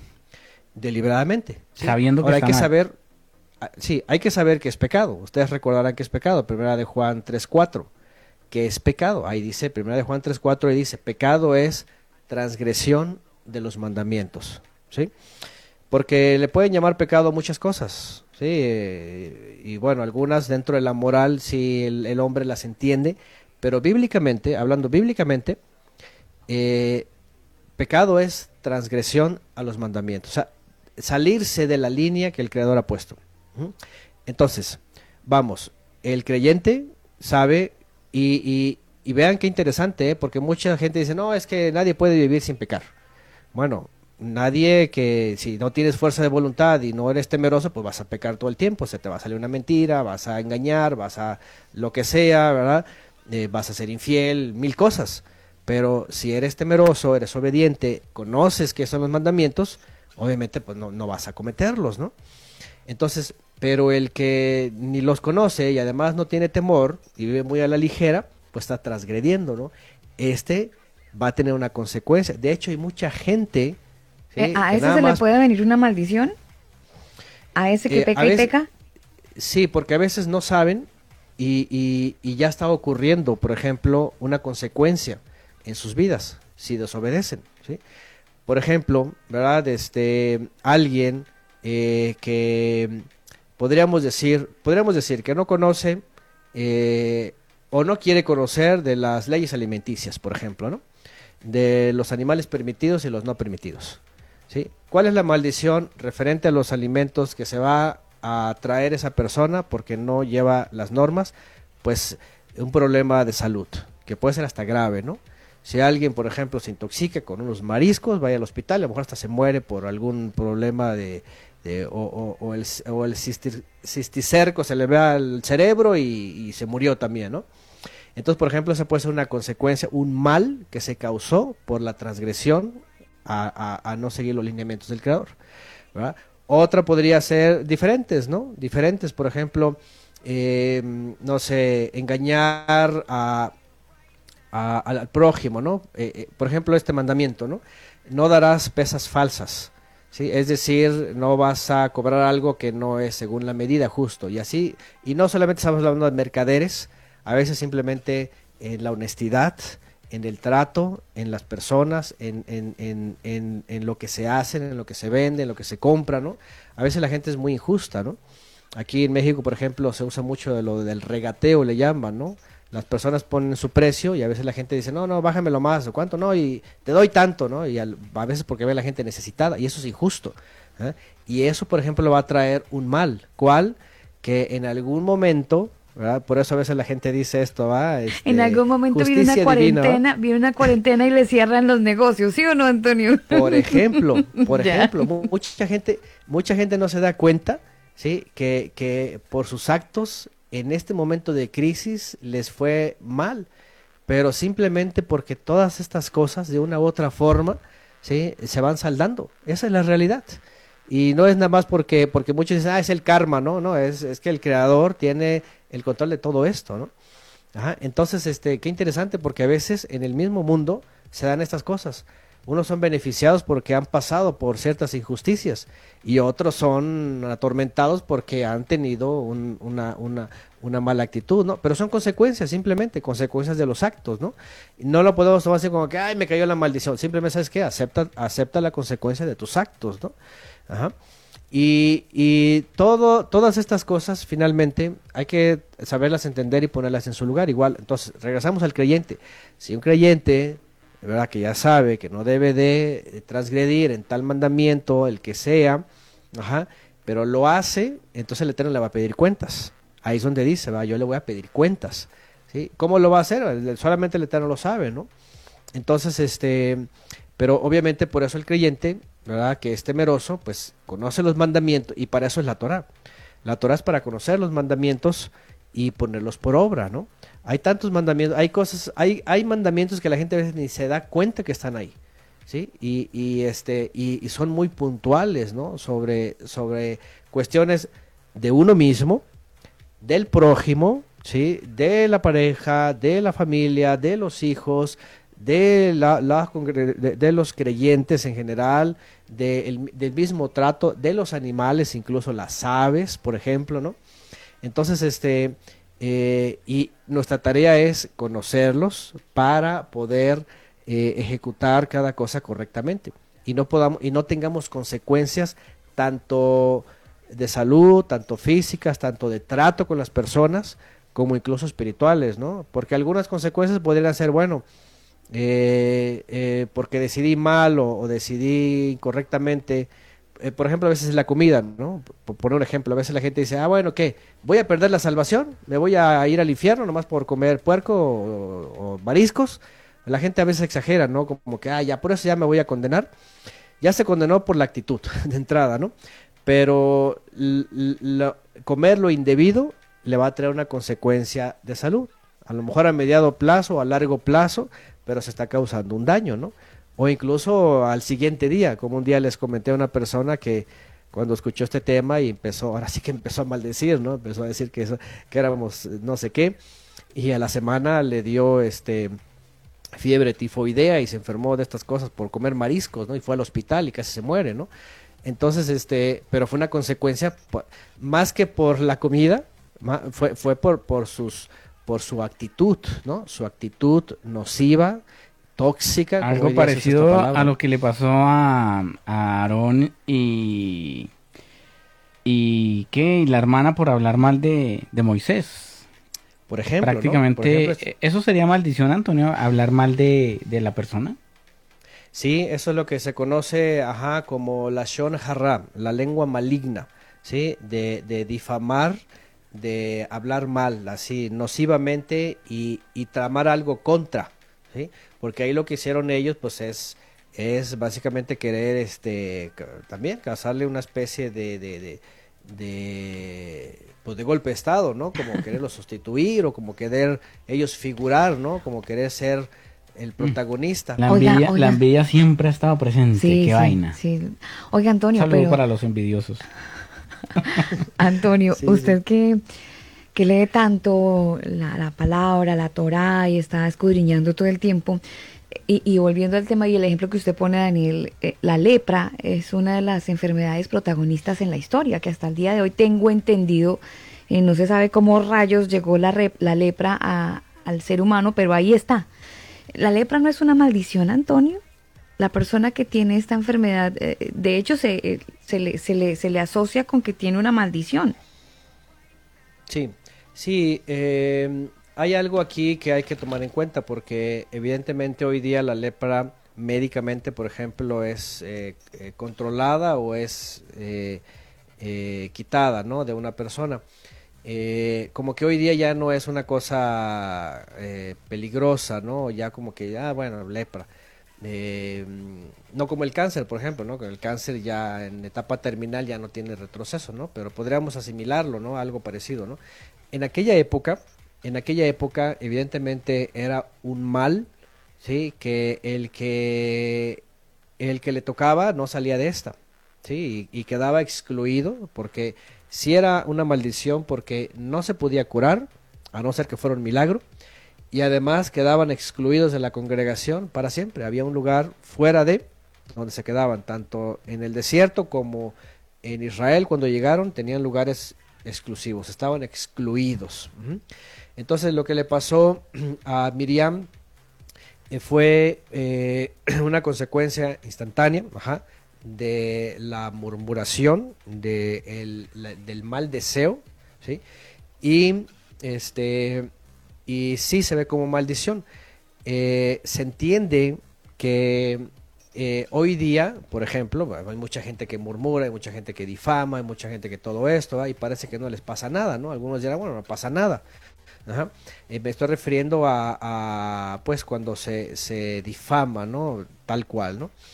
Entonces, este, pero vemos un principio en la escritura. Por ejemplo, la lepra solamente se examinaba y solamente era el gran ministro, el Cohen Hagadol, que se le conoce como sumo sacerdote, el que analizaba estos casos, ¿sí?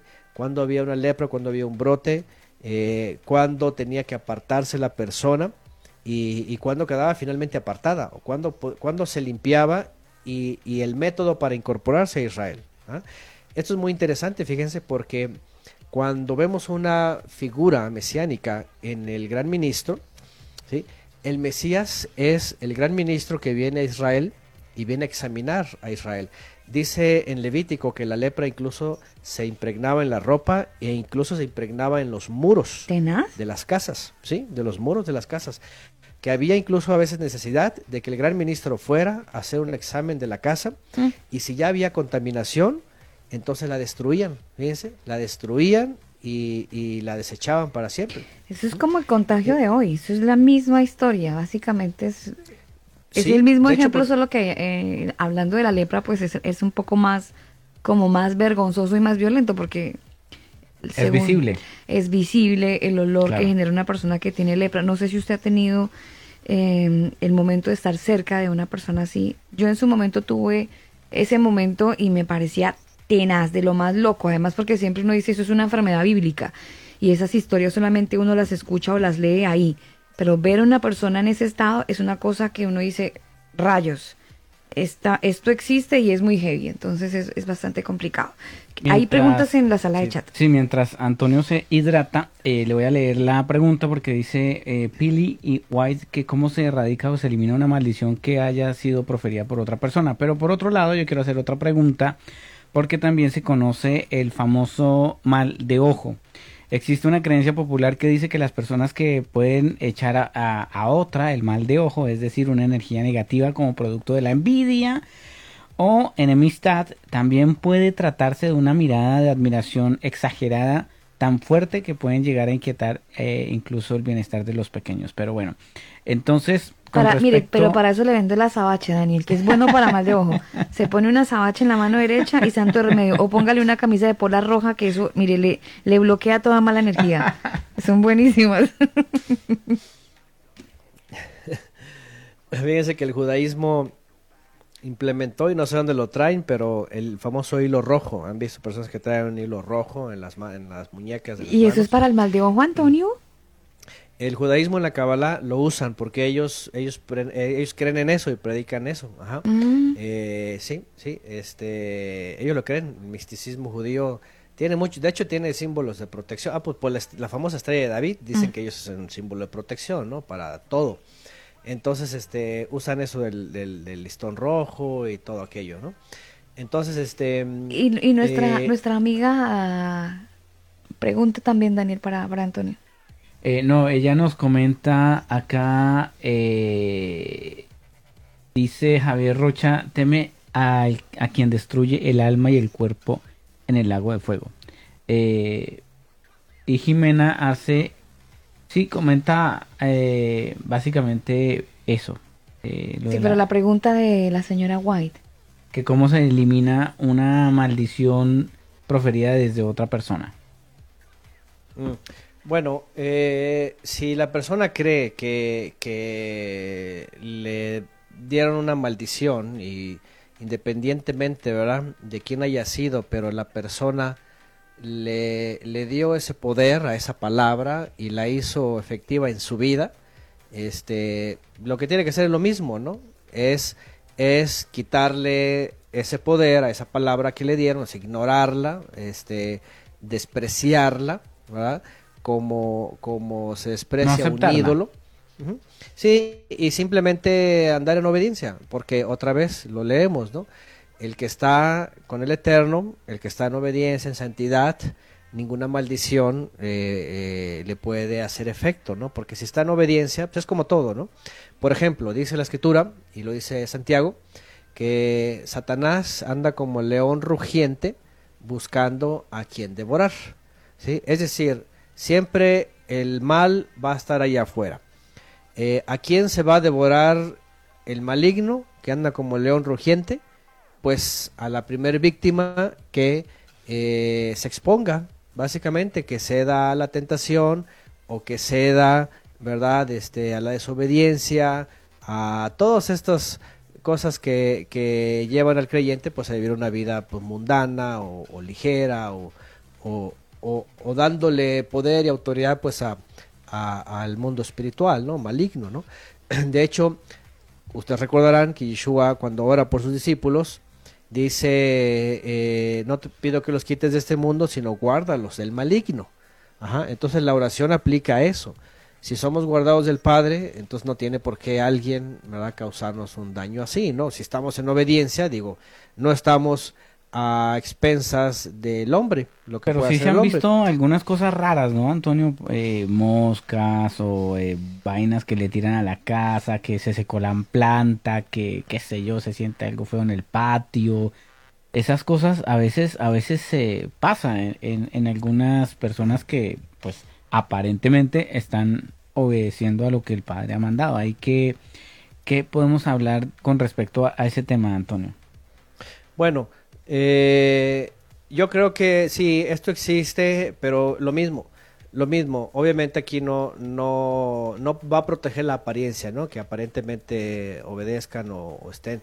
Aquí va a, predominar si la persona anda realmente en obediencia si la persona realmente ha escudriñado su vida, ha sacado levaduras, por ejemplo, algo que hemos mencionado y aprendido en, en Matzot, de panes, en panes sin levadura, por ejemplo, es a veces la gente no ha hecho una búsqueda de, de su casa, tanto donde vive como de su casa, de su vida, Ajá. y aunque esté en obediencia, aunque esté guardando mandamientos o los días o yo qué sé, pero hay algo, hay una levadura en su vida, ¿sí? hay algo en su vida o algo en su casa incluso, porque a veces, a veces la gente no se da cuenta y, y sí, el, el, poder del maligno a veces actúa así, ¿verdad? Con cosas en la casa o cosas que han hecho antes. Fíjense, a veces, a veces nos han buscado personas y dicen, hermano, eh, en este lugar pasa esto o en la familia así, así. Y cuando yo empiezo a preguntar, pues salen obviamente con la historia. Ah, es que mi abuelita hacía esto y lo otro y mi mamá así y las cartas y no sé qué. Y le digo, pues es obvio, ¿no? Eh, lo que tiene que hacer es alejarse de ese ambiente, ¿no? No participar de nada de eso. Pero ¿y cómo se aleja una persona de ese ambiente? Por ejemplo, mismo caso de la abuelita, de la casa. Hay familias que viven de generación en generación en la misma casa de los abuelitos y pues pasa lo que usted dice, pasan cosas ¿Qué puede hacer una familia que no se puede ir a otra casa y ahorita en la situación en la que estamos menos, pero que vive una situación de eh, momentos paranormales? ¿Ahí qué hay que hacer? reprender, echarle agua bendita, ignorarlo. Y que, o, que han visto incluso los famosos espíritus humanos y que le mueven cosas y le hacen ruido en la casa y... Ay, que es que la casa está maldita. Claro, no es algo que se lo inventan porque se rompe la, losa, se pasan cosas raras. Les prenden la luz cada vez que van a cruzar por cierto pasillo y la gente vive muerta de pánico en la casa. ¿Qué hacer ahí? Sí, eso ocurre, el poder de las tinieblas está ahí, ¿no? Eh, yo creo que, bueno, evidentemente hay un problema porque eh, no se va a poder este, liberarse de eso las personas porque mientras haya alguien más, por supuesto que está, haciendo eso, santería o, brujería, hechizos, yo que sé, o tenga ahí sus libros o objetos, lo que sea, eh, pues los seres caídos están, es, parte de, esa atmósfera, ¿no?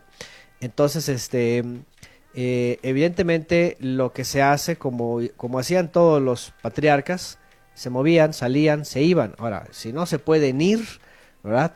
No queda más que otra vez consagrarse, santificarse al Eterno, andar en obediencia y pasa algo, por supuesto, aquí crucial, ¿no? Porque quién no se va a asustar con algo paranormal, ¿no? Una cosa extraña que dices esto, ¿cómo me lo quito? ¿Y cómo, cómo voy a estar tranquilo, ¿no? Pero aquí es donde tiene que, ahí va las famosas expresiones, ¿no? Que todo lo puedo, que eh, el Salmo el 21, ¿verdad? Que el Señor es mi fortaleza, y está poniendo la musiquita. Este, aquí es donde viene justamente la parte en donde, a ver, en dónde está toda esa escritura. En dónde está eso de del Salmo 21, el Salmo 91, y no es de que estén recitando o que lo cuelguen, ¿no? Simplemente no estás confiado, ¿acaso no estás seguro en el Creador? ¿No estás este, eh, en obediencia, en santidad? ¿Ah? Y, no sé, igual y a lo mejor eh, todo eso desaparece, ¿no? En algún momento, ¿no? Pero evidentemente este mundo está inmerso en las tinieblas, este mundo está inmerso en todo eso. O sea, no es de que, no es de que vamos a como aquellos que hacen la guerra espiritual, ¿no? que, vamos a sacar a los chamucos y que no mm. sé qué, y que la guerra y que y vamos a limpiar el, lugar, ¿no? O el agua bendita y que, o el aceite y que dele siete vueltas a la casa y que no sé qué. Sí. Claro, no, no, no va a ocurrir eso. ¿Por qué? Porque este mundo está básicamente contaminado de todo eso, ¿no? Pero este pero bueno, ya habrá la oportunidad de, moverse del lugar, ¿no? Para, para buscar la santidad, para buscar la consagración. Antonio. Y, Pero es que si me muevo de lugar, le estoy diciendo irónicamente, estoy enviando un mensaje al más allá y le estoy diciendo, me dio miedito, yo mejor me busco otra tierrita y usted quédese ahí en la casa y siga molestando. ¿No, no es una actitud un poco eh, como derrotera? Me, me, estoy refiriendo a que si hay alguien que practica y que vive eso y eso, pues no van a poder convivir con la persona. Pero si en ese lugar... Ya no vive el Sí. abuelito, se murió. ya no viven y ya... Y sí, todo lo obviamente no- votaron, todo lo que tenía Sí, lo no, no, votaron. no hay nada, solamente el recuerdo de que era la casa del abuelito y ahí vivieron mis papás y ahora estoy Ah, viviendo sí. yo y tengo que aguantarme a Gasparín que me abre la puerta. Ah, no, eso es más fácil porque ahí, como dice la escritura, ¿verdad? Este, y bueno, e- eso suena un poco cómico, ¿no? Porque resistid al diablo y él huirá. Aquí la, la cosa es cómo resistirlo, ¿va? ¿Cuánto tengo, tiempo tengo que aguantar? ¿Cómo se resiste al diablo? ¿Cómo, cómo, cómo se afrenta al enemigo? ¿Cómo? Pues otra vez, en obediencia, en santidad, en temor al eterno, en estudio de la palabra, en exaltación al eterno, en, en, en hacer cambiar la atmósfera de ese lugar. ¿sí? Eh, yo sé que los, exorci- los exorcistas o los estos de la guerra espiritual pues van a echar guerra y todo eso, va a declarar y todo eso, pero eh, ¿cómo se logra esto? Resistirá al diablo y él huirá. Cuando hacemos que en el lugar comience la luz a brillar, y estoy hablando metafóricamente, comience la luz a brillar, entonces las tinieblas se van a disipar. Las tinieblas se van a disipar, ¿sí? Fíjense que nosotros nos, nos ni nos dimos cuenta, pero nos tocó vivir en Cuernavaca ya donde estábamos antes en un lugar abandonado por casi 12 años. Fue un lugar en donde eh, Le salió dro- Antonio, no nos cuente. drogadic- No, fíjense que no, ahí, ahí voy al punto. Habían muerto ahí dos personas, ¿verdad? Por sobredosis, este el lugar se había quedado abandonado, estaba tétrico. Nosotros llegamos a vivir ahí, una, una casita que nos rentaron y toda la propiedad gigante, oscuro, todo feo. Y ya con el paso del tiempo, unos vecinos nos preguntaban, oiga, ¿no los han asustado? Porque allá, allá espantan. Y yo, no, pues no hemos visto nada raro. Solamente una persona que llegó a visitarnos en algún momento, pero esta persona venía, fíjense qué interesante, esta persona había salido en el pasado de, del misticismo, cuestiones, ¿verdad? De, de- de misticismo, ¿no? Y solamente esa persona, cuando llegó a visitar el lugar, eh, ya después dijo que sintió algo, sintió, ¿verdad? Una fuerza, algo. Energía. energía, ¿no? Mm. quién sabe, tal vez porque o traía algo por ahí o era muy sensible o, o ya el pasado la dejó marcada, ¿no? A la persona, ¿no? Pero en el caso de nosotros, en absoluto nada, nada, nada. Cuando nos preguntaron, decía, no, no, no, aquí no, no hemos visto nada raro, ni, no, pues que asusta, que quién sabe qué, que pasó esto, que pasó lo otro, pues no sé. Pero no llegamos ni a hacer guerra espiritual ni nada, pero nosotros nuestra vida en el servicio, ¿verdad? En las convocaciones, en, en pues, los estudios, en todo eso, ahí estábamos metidos, imagínense un lugar así tétrico, que cualquiera entra en la noche y dice, aquí es esto, ¿no? A una casa así al fondo, grande, bueno, no tan al fondo, grande, así, que la luna hasta se veía contra luz, tú ves eso y dices, "Ah, qué miedo, ¿no? Pero nosotros no, fíjense, nunca, nunca, o sea, eh, nada.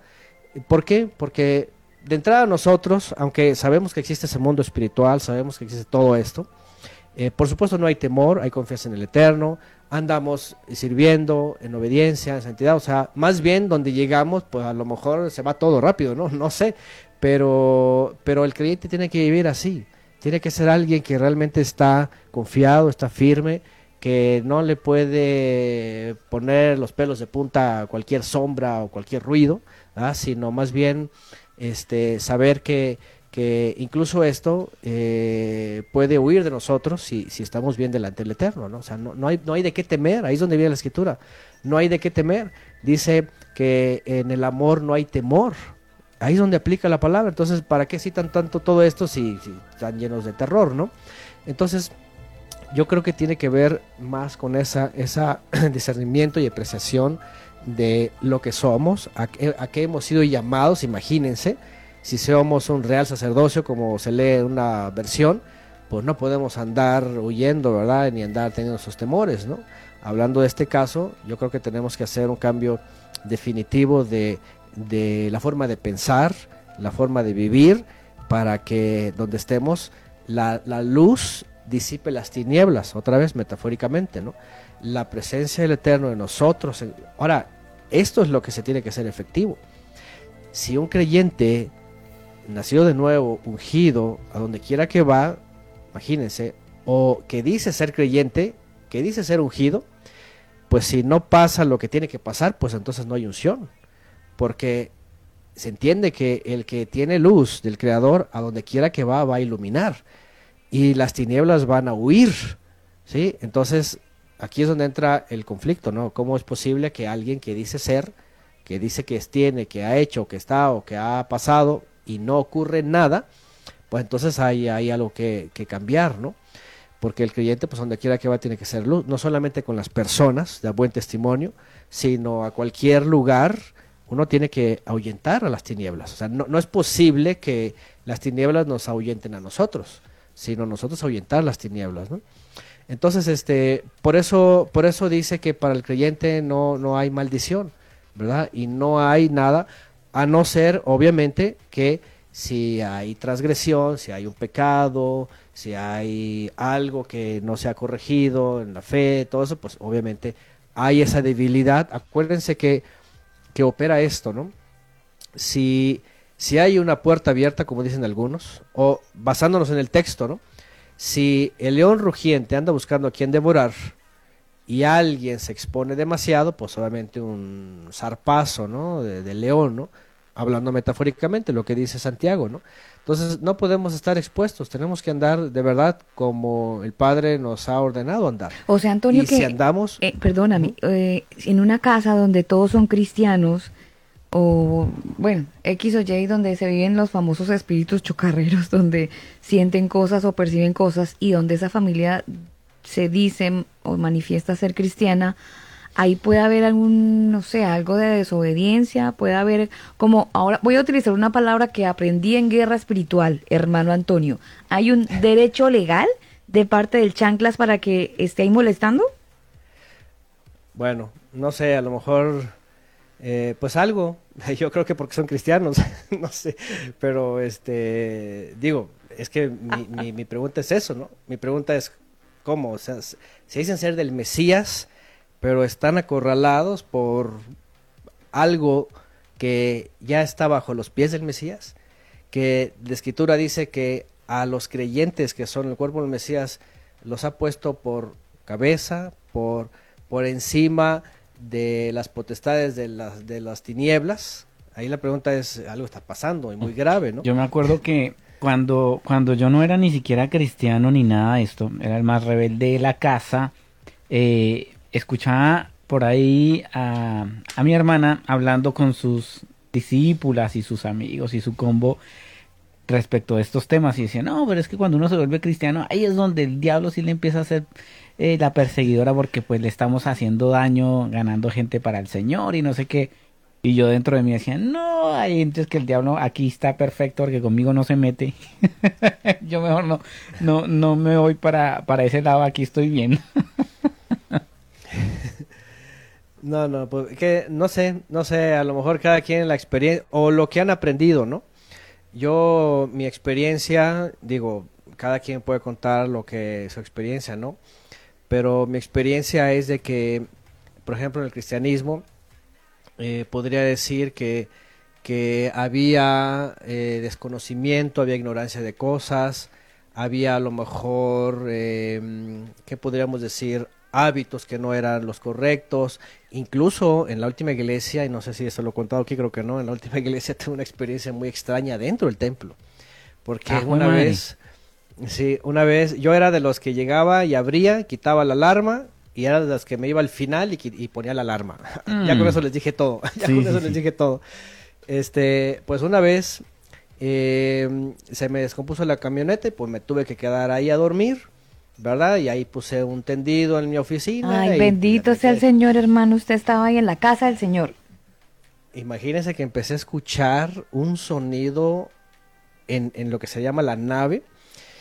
Eh, hagan de cuenta que era una, una mujer de ópera, hacía una voz tan suave, tan bella, eh, y no le entendía la palabra, solamente se escuchaba así, ¿verdad?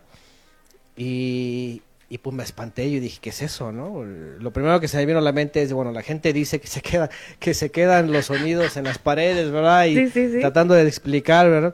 Porque la, la esposa del pastor eh, cantaba, cantaba y tocaba el piano, era una mujer, era una mujer de, de, conservatorio, ¿no? En Estados Unidos. ¿Pero usted sentía que era la esposa del pastor que se quedó ahí cantando o qué? No, no, es que no era la misma voz. Ah. O sea, lo que yo dije, lo que yo dije es que no, no puede ser ninguna voz guardada ni nada, ni, ni mi imaginación, ¿no?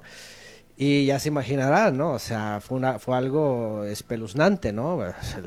Los, vellitos todos se me pararon y dije, aquí, aquí yo no me quedo, ¿no? Entonces, ahora imagínense. Me quedé en la camioneta afuera durmiendo mejor. Me quedé en la camioneta. ¿En serio? Entonces, entonces imagínense, ahí en esa en esta condición, yo sirviendo a, ya saben, ¿verdad? ahí de tiempo completo y todo, y dije, ¿qué me pasó? ¿Dónde estaba mi, ¿verdad? Mi fe, ¿dónde estaba todo eso, no? Oiga, Antonio, usted, este usted, me hizo acordar, ¿sabe que hay una iglesia en Colombia, en Bogotá, que se llama Manantial? Y en algún momento, por mi cercanía con esta iglesia, recuerdo escuchar a los vigilantes, a, a los guardias de seguridad. Ellos mm. nos contaban que en las madrugadas en el templo se escuchaban sonidos fuertes y veían pequeños hombrecitos corriendo. Porque así como usted que era de los que prendía la alarma y la apagaba en la iglesia, yo hacía lo mismo en la emisora. Yo eh, era eh, casi que, bueno, horario extendido. Entonces cuando me hablaba con los vigilantes me decía, oiga, tenga cuidado de cruzar porque mire que están, eh, anoche estuvieron por ahí. Y ya uno sabía a qué se referían. En el templo estuvieron, estuvieron. Uno decía, uy, Dios mío, pues en el templo, como, como raro, ¿no? La casa del Señor, como con ese, ese tipo de manifestaciones, como que uno le entraba en reversa. A mí me pasó cuando estaba haciendo un trabajo en un club, el llamado Club El Nogal en Colombia, eh, donde efectivamente allá murió mucha gente por un atentado que hubo de la guerrilla de las FARC en Colombia eh, y me apagaban los equipos, yo estaba configurando y programando todo y me apagaban los equipos, yo pero qué onda, y tenía que volver a empezar y la una de la mañana y las dos de la mañana. ¿Y, qué le decían? ¿Háblele al muertico que lo deje trabajar? No, y, después llegaron eh, guardias y gente del hotel del club y, y, me decían que efectivamente ahí pasaban cosas. ¿Qué pasó? No lo dejaron trabajar. Yo, hermano, eh, esta vaina, yo no sé qué pasa, estoy programando y se va la luz, reviso todo, está perfecto y después vuelve, ah, sí, es que aquí asustan, es que aquí pasa eso, no sé qué. Y, es por gente que murió, pero, pero es, es muy extraño, ¿no? Pero, o sea, uno dice, pero si yo ando bien, yo estoy bien. Entonces, mm. son cosas muy raras. Sí, sí, eso es lo que les digo, ¿no? A mí, después mi pensamiento fue ese, ¿no? ¿Por qué pasó, no? Que yo muy entregado ahí, ¿verdad? Y y los cantos y hasta ponía alabanzas y todo, ¿no? Entonces, yo el encargado de todo eso, ¿no? Entonces, este, pero al final, pues, eh, pues ya examinando, pues digo, bueno, este lugar, ese lugar, pues, rodeado de, pues, de símbolos, cuestiones teológicas, cuestiones eh, antibíblicas, antinomismo, el lugar, eh, eh, pues, cosas que uno ve, ¿no? Entonces uno dice, pues bueno, la verdad es de que, ¿no? El lugar eh, incluso pues se hablaba hasta de inmoralidades, ¿no? Entre los jóvenes, hasta algún día se habló alguien ahí de la esposa del pastor, etcétera, mil cosas que se saben en todos sus lugares, ¿no? Entonces, especialmente cuando uno está en la rosca. Entonces digo, al final, al final, pues no, no era un lugar así que tú digas, ay, pues la casa de Dios, ahí se van a aparecer los ángeles, ¿no? No, este, se escuchó tenebroso, escuchó melodioso, pero una cosa que, que espantaba, ¿no? Entonces, este, bueno, al final eh, uno cree, bueno, no, no porque uno crea que está en tal denominación o hace esto o lo otro, eh, no es eso. Es una verdadera comunión con el Creador, andar en obediencia, es de verdad resistir al enemigo, sostenernos en la verdad, en la observancia, en la santidad, pero ese resistir al enemigo, Antonio, es hacer lo que dice Lucas 10:19, que dice que tenemos autoridad para hallar serpientes y escorpiones debajo de nuestros pies y que no sé qué. O ese resistir al enemigo significa manténgase en santidad. Eh, una cosa lleva a la otra. Mantenerse en santidad es, por ejemplo, lo que hacía el Mesías. El Mesías es el claro ejemplo, ¿no? Él obediente en santidad, o sea, él totalmente, incluso totalmente consciente del, mundo espiritual, que esto es lo que quieren imitar, por ejemplo, los de guerra espiritual, ¿no? Como que llegar con autoridad y hablarle a los demonios, ¿no? Y a la peleadera y mm. los, traen, los traen todo el tiempo ahí enfrente de ellos, ¿no? Donde quiera que van, los asustan. pero no, lo que vivió el Mesías, el Mesías era, era consciente del mundo espiritual, de los caídos, y, y sí realmente les hablaba con autoridad, sí sabía que existían. Oiga, Antonio, ¿sabe que se me viene a la mente una escena que me pone a pensar? ¿Se acuerda cuando se le presenta a Satanás al Mesías y lo tienta? Eh, y le dice, póstrate y no sé qué. O sea, a ver, si, si, si aterrizamos esta, esta escena y, y lo ponemos polo a tierra, estamos hablando de que el Mesías no había pecado, era una persona santa completamente. Si a él se le presenta el eh, Satanás, ¿será que a nosotros no se nos va a presentar? ¿Y cómo lo reprendió él? Echando guerra espiritual, ¿no? Él simplemente citó la palabra y se mantuvo. Mire que yo le escuchaba, y ya Antonio la va a responder Daniel, pero hace poco le escuchaba ese mismo argumento a alguien y decían que no citó ni a Mateo, ni a Marcos, ni a Lucas. Jesús. Uno eso, y dos, si se le presentó a Satanás, porque es que dicen, no, es que se le, el diablo está detrás de usted porque usted está haciendo algo malo y usted está en pecado. Bueno, pero entonces, ¿cómo se le presentó al Mesías si él no tenía pecado? Claro, claro, eh, y esa es la, la, una de las pruebas, ¿no? Que lo que Satanás ofrece al mundo, ¿no? Ofrece, lo ofreció al Mesías. Pero lo más, lo más impresionante es eso, de que él, el Mesías, lo trata como cualquier vecino y habla con él así como que, ¿sabes qué? Aquí está la obediencia, eh, escrito está, yo estoy, yo estoy en lo escrito y nada tengo que temer, punto. Imagínense, eso es lo que es autoridad y eso es lo que tener eh, firmeza, convicción. ¿Por qué? Porque el, igual como dice el Mesías, puede al final el enemigo con todo lo que hay en esta tierra puede destruir nuestra carne, que le pasó el Mesías en, en, el madero, por, por decirlo, llevarlo a la muerte, Dice, pero, pero ¿de qué temer si está guardada nuestra alma? Por eso citaron hace rato, temerle, realmente temerle al que puede destruir nuestra alma y nuestro cuerpo en el fuego. Ahí, a ese sí tenemos que temerle. Aquí el problema es cómo temerle a las cosas terrenales o, o a las espirituales que ya están derrotadas. Aquí es donde entra el conflicto el ser humano. ¿Cómo, cómo temer a algo y, al final al creador no lo temen. Una de las cosas que son impresionantes de que la gente vive su vida, ¿verdad? Este, temiéndole muchas cosas, pero al creador no, no, nunca han experimentado un temor del creador. O sea, viven tan a gusto, tan conformes, están todos, están muy bendecidos. Eh, que hasta la misma escritura dice que, que, los demonios creen y tiemblan, al menos ellos tiemblan y tienen miedo, ¿no? Pero al Creador la gente vive como quiera, no le tiene ningún temor a, Él es el que hay que temerle porque Él es el creador y él, es el que nos puede desaparecer en algún momento. Entonces, aquí nos muestra el Mesías que la verdad es de que ni a las cosas de este mundo ni a las huestes espirituales les tendríamos por qué tener ningún temor, al contrario, tienen que sujetarse. Y aquí entra el otro punto que, mencionó el ingeniero, es de que nosotros podemos tomar el control y, controlar eh, a estos seres ¿verdad? Este, como a cualquier vecino y, decir simplemente yo estoy en obediencia, estoy en santidad, ¿verdad? Este, escrito está. ¿eh? Y citar en su momento obviamente lo que se requiere, ¿no? Es decir, el creyente tiene que tener control de esto y no ocupa exactamente echar guerra espiritual ni nada simplemente eh, estoy consagrado, soy del Eterno, le sirvo a Él y escrito está. Eh, el problema es lo otro, cuando dices, ves que soy esto, ya hice la oración del pecador, y es el otro, voy a la iglesia, y no, y no puedo, y tengo miedo, y, y qué pasa, y me asustan, y, y ahí es donde entra el conflicto, ¿no? Exactamente. Eh, es, es, interesante todo este tema y creo que ya hemos ido aclarando todas esas dudas con respecto a las maldiciones. Y bueno, ¿cómo no tener maldiciones? Sencillo, obedezcamos la palabra. Es muy fácil como eso, no hay que ir a echar guerra espiritual o eh, agua bendita, aceite, dar siete vueltas a la casa o, o, al, o al, barrio, no, no hay nada de eso que hacer. No hay que eh, hacer vainas extrañas, simplemente obedecer lo que el Padre nos pide que hagamos en su palabra y así de sencillo, nada, ni brujería, ni hechicería, ni maldiciones, ni envidia de los vecinos, nada nos va a tocar porque simplemente el Eterno nos guarda. Y estar, y estar de, todas maneras conscientes que cuando uno peca, pues hay una consecuencia, ¿no? Eh, eso, es, eso es algo que sí o sí va, aplica en nuestra vida diaria. Muchos padres aplican esto con sus hijos cuando sus hijos no se someten a alguna, alguna, alguna orden que el papá da, pues hay una consecuencia por, por no sujeción o no obediencia a esa orden. Entonces, pues entiende que cada vez que nosotros no obedecemos la palabra hay una consecuencia.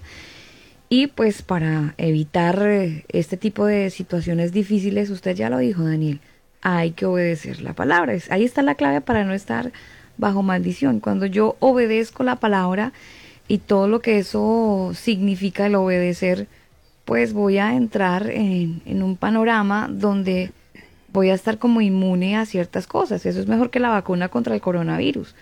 Eh, la obediencia a la palabra es muchísimo mejor que estar vacunado. Claro. Es básicamente eso. Claro. Sí, por supuesto, hay muchas cosas, ajá, que son, son mucho mejor, ¿no? O son lo mejor que lo que el mundo ofrece, ¿no? Y quiero añadir también que eh, ya desde que la, nuestros primeros padres pecaron, eh, la tierra dice que ya cayó en maldición. Ajá. Entonces, ya el hecho de nosotros nacer con esta incapacidad de no permanecer, de envejecer, de enfermarnos finalmente una otra cosa, o de ser tan frágiles, un accidente, eh, no sé, un disparo, yo qué sé, y, y, nos vamos tan pronto, ¿sí? ya, ya todo eso significa también maldición. En efecto, en realidad la humanidad está bajo maldición. ¿sí? Aunque podríamos decir estamos firmes y vamos adelante y servimos al Eterno, todo, aún así no, no, no dejar de olvidar que estamos en una condición bajo maldición, que este cuerpo se va, va a, reincorporarse. Pero importante es recordar que en el Mesías hemos sido bendecidos con toda bendición espiritual en los cielos. Aquí solamente estamos de paso, estamos peregrinando, ¿sí? incluso las pruebas o las dificultades pues son parte de lo mismo. Eh, eh, como ya bien dijeron, cosas, consecuencias o, u otras cosas eh, están solamente en la voluntad de, del Eterno, más bien cosas que el hombre desee, si Él lo permite, cosas que son consecuencia, a veces van a ser por nuestros actos, cuando es desobediencia, por supuesto va a traer también este, consecuencias y, van, y vamos a, vivir las consecuencias. Aquí lo que se intenta decir pues es de que eh, pues la doctrina no aplica porque no hay fundamento bíblico, ¿sí?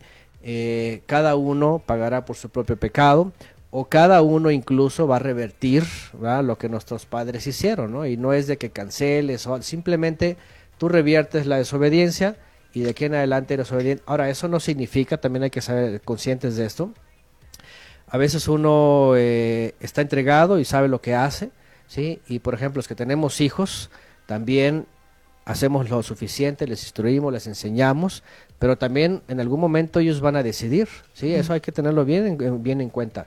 ¿Por qué? Porque eso dice la escritura. De hecho, en Ezequiel así dice, ¿verdad? Si el padre es correcto y obediente, pero el hijo de pronto dice, a mí no me importa eso, él va a correr con sus propias consecuencias, ¿no? O al revés, si el padre fue eh, el peor y así murió, pero el hijo dice, pero yo no quiero vivirlo eso, ah, pues entonces el hijo va a, tomar sus propias decisiones y va a recibir entonces el galardón del Eterno, ¿no? Entonces tomar en cuenta todas esas cosas y que finalmente sí podemos estar bajo prueba del maligno por este mundo hostil, pero no significa que sea una maldición, simplemente estamos viviendo este, en esta temporalidad pero saber que ya estamos bendecidos en el Mesías. Además, la, además la palabra dice, en el mundo tendrán aflicciones, pero confíen, yo he vencido al mundo. Así es. No, y además que a veces nosotros vemos las circunstancias de manera negativa y que todo está en nuestra contra, pero finalmente el Señor esa, esa situación negativa la vuelve a favor y nos deja una gran enseñanza. Es correcto, sí. Eh, a veces se ve mal o regularmente se ve mal justamente por las doctrinas, porque ellos enseñan de que cualquier cosa ya es una maldición, ¿no? Algo y si algún pecado está por ahí. Entonces, este, no, no siempre. Sí es verdad que a veces las consecuencias están ahí, cada uno sabe, pero no, no significa en efecto que todo lo que pase significa que son maldiciones. Sí, a veces son, son el mundo hostil, las pruebas, es, es como todo, ¿no? Uno, uno quiere observar, uno quiere guardar mandamientos, andar bien, y uno le va a dar un revés al mundo y el mundo te va a tratar diferente, ¿no? Entonces este, vas a sentir esa hostilidad, pero al final eh, vas a decir, bueno, el mundo pasa y sus deseos, ¿no? Pero si permanecemos, entonces permaneceremos allá, en los cielos. Claro que sí. Pues muy nutritivo el programa de esta noche, Antonio. Muchas gracias. Por aquí ya tenemos las 11 de la noche, 11 minutos. Y saludamos a todos los converos que nos escuchan a esta hora en Quebec, donde tienen la misma hora. En Ciudad de México, 10 de la noche, 11 minutos. Y a ustedes, gracias. La gente en Madrid, las 5 de la mañana, 11 minutos. Gracias por iniciar este día miércoles 20 de abril. Ustedes que están conectados a esta hora, gracias. Y bueno, este programa quedará eh, en unos minutos en las plataformas digitales para que puedan escuchar el podcast. Eh, cada uno ya, ya sacará sus conclusiones. Eso es lo rico de este programa, que usted escucha eh, la disertación y luego de repente más tranquilamente puede analizar y sacar las conclusiones y decidir, decidir qué camino seguir, si va a obedecer o no a lo que la palabra del Señor nos enseña. Es hora de despedirnos, ingeniero. Sí, señora, es hora de despedirnos, Antonio. Como siempre, muchas gracias por estar con nosotros en el combo. Gracias a ustedes también por la invitación hasta ahora y que pasen buenas noches, bendiciones para todos. Recordarle también a la gente que pueden visitar la página web cielosnuevos y tierranueva.org. Allí van a encontrar información muy interesante y también pueden buscar esa misma eh, en el canal de YouTube, esa misma eh, o sea, con el mismo título, Cielos Nuevos y Tierra Nueva en YouTube. Nos vamos con música. Hay una canción que se titula así, Forever. Así nos despedimos. Si el Señor lo permite, estaremos de regreso en un nuevo episodio de El Combo. Gracias por hacer parte del episodio de esta noche. Se cuidan. Buenas noches. Chao.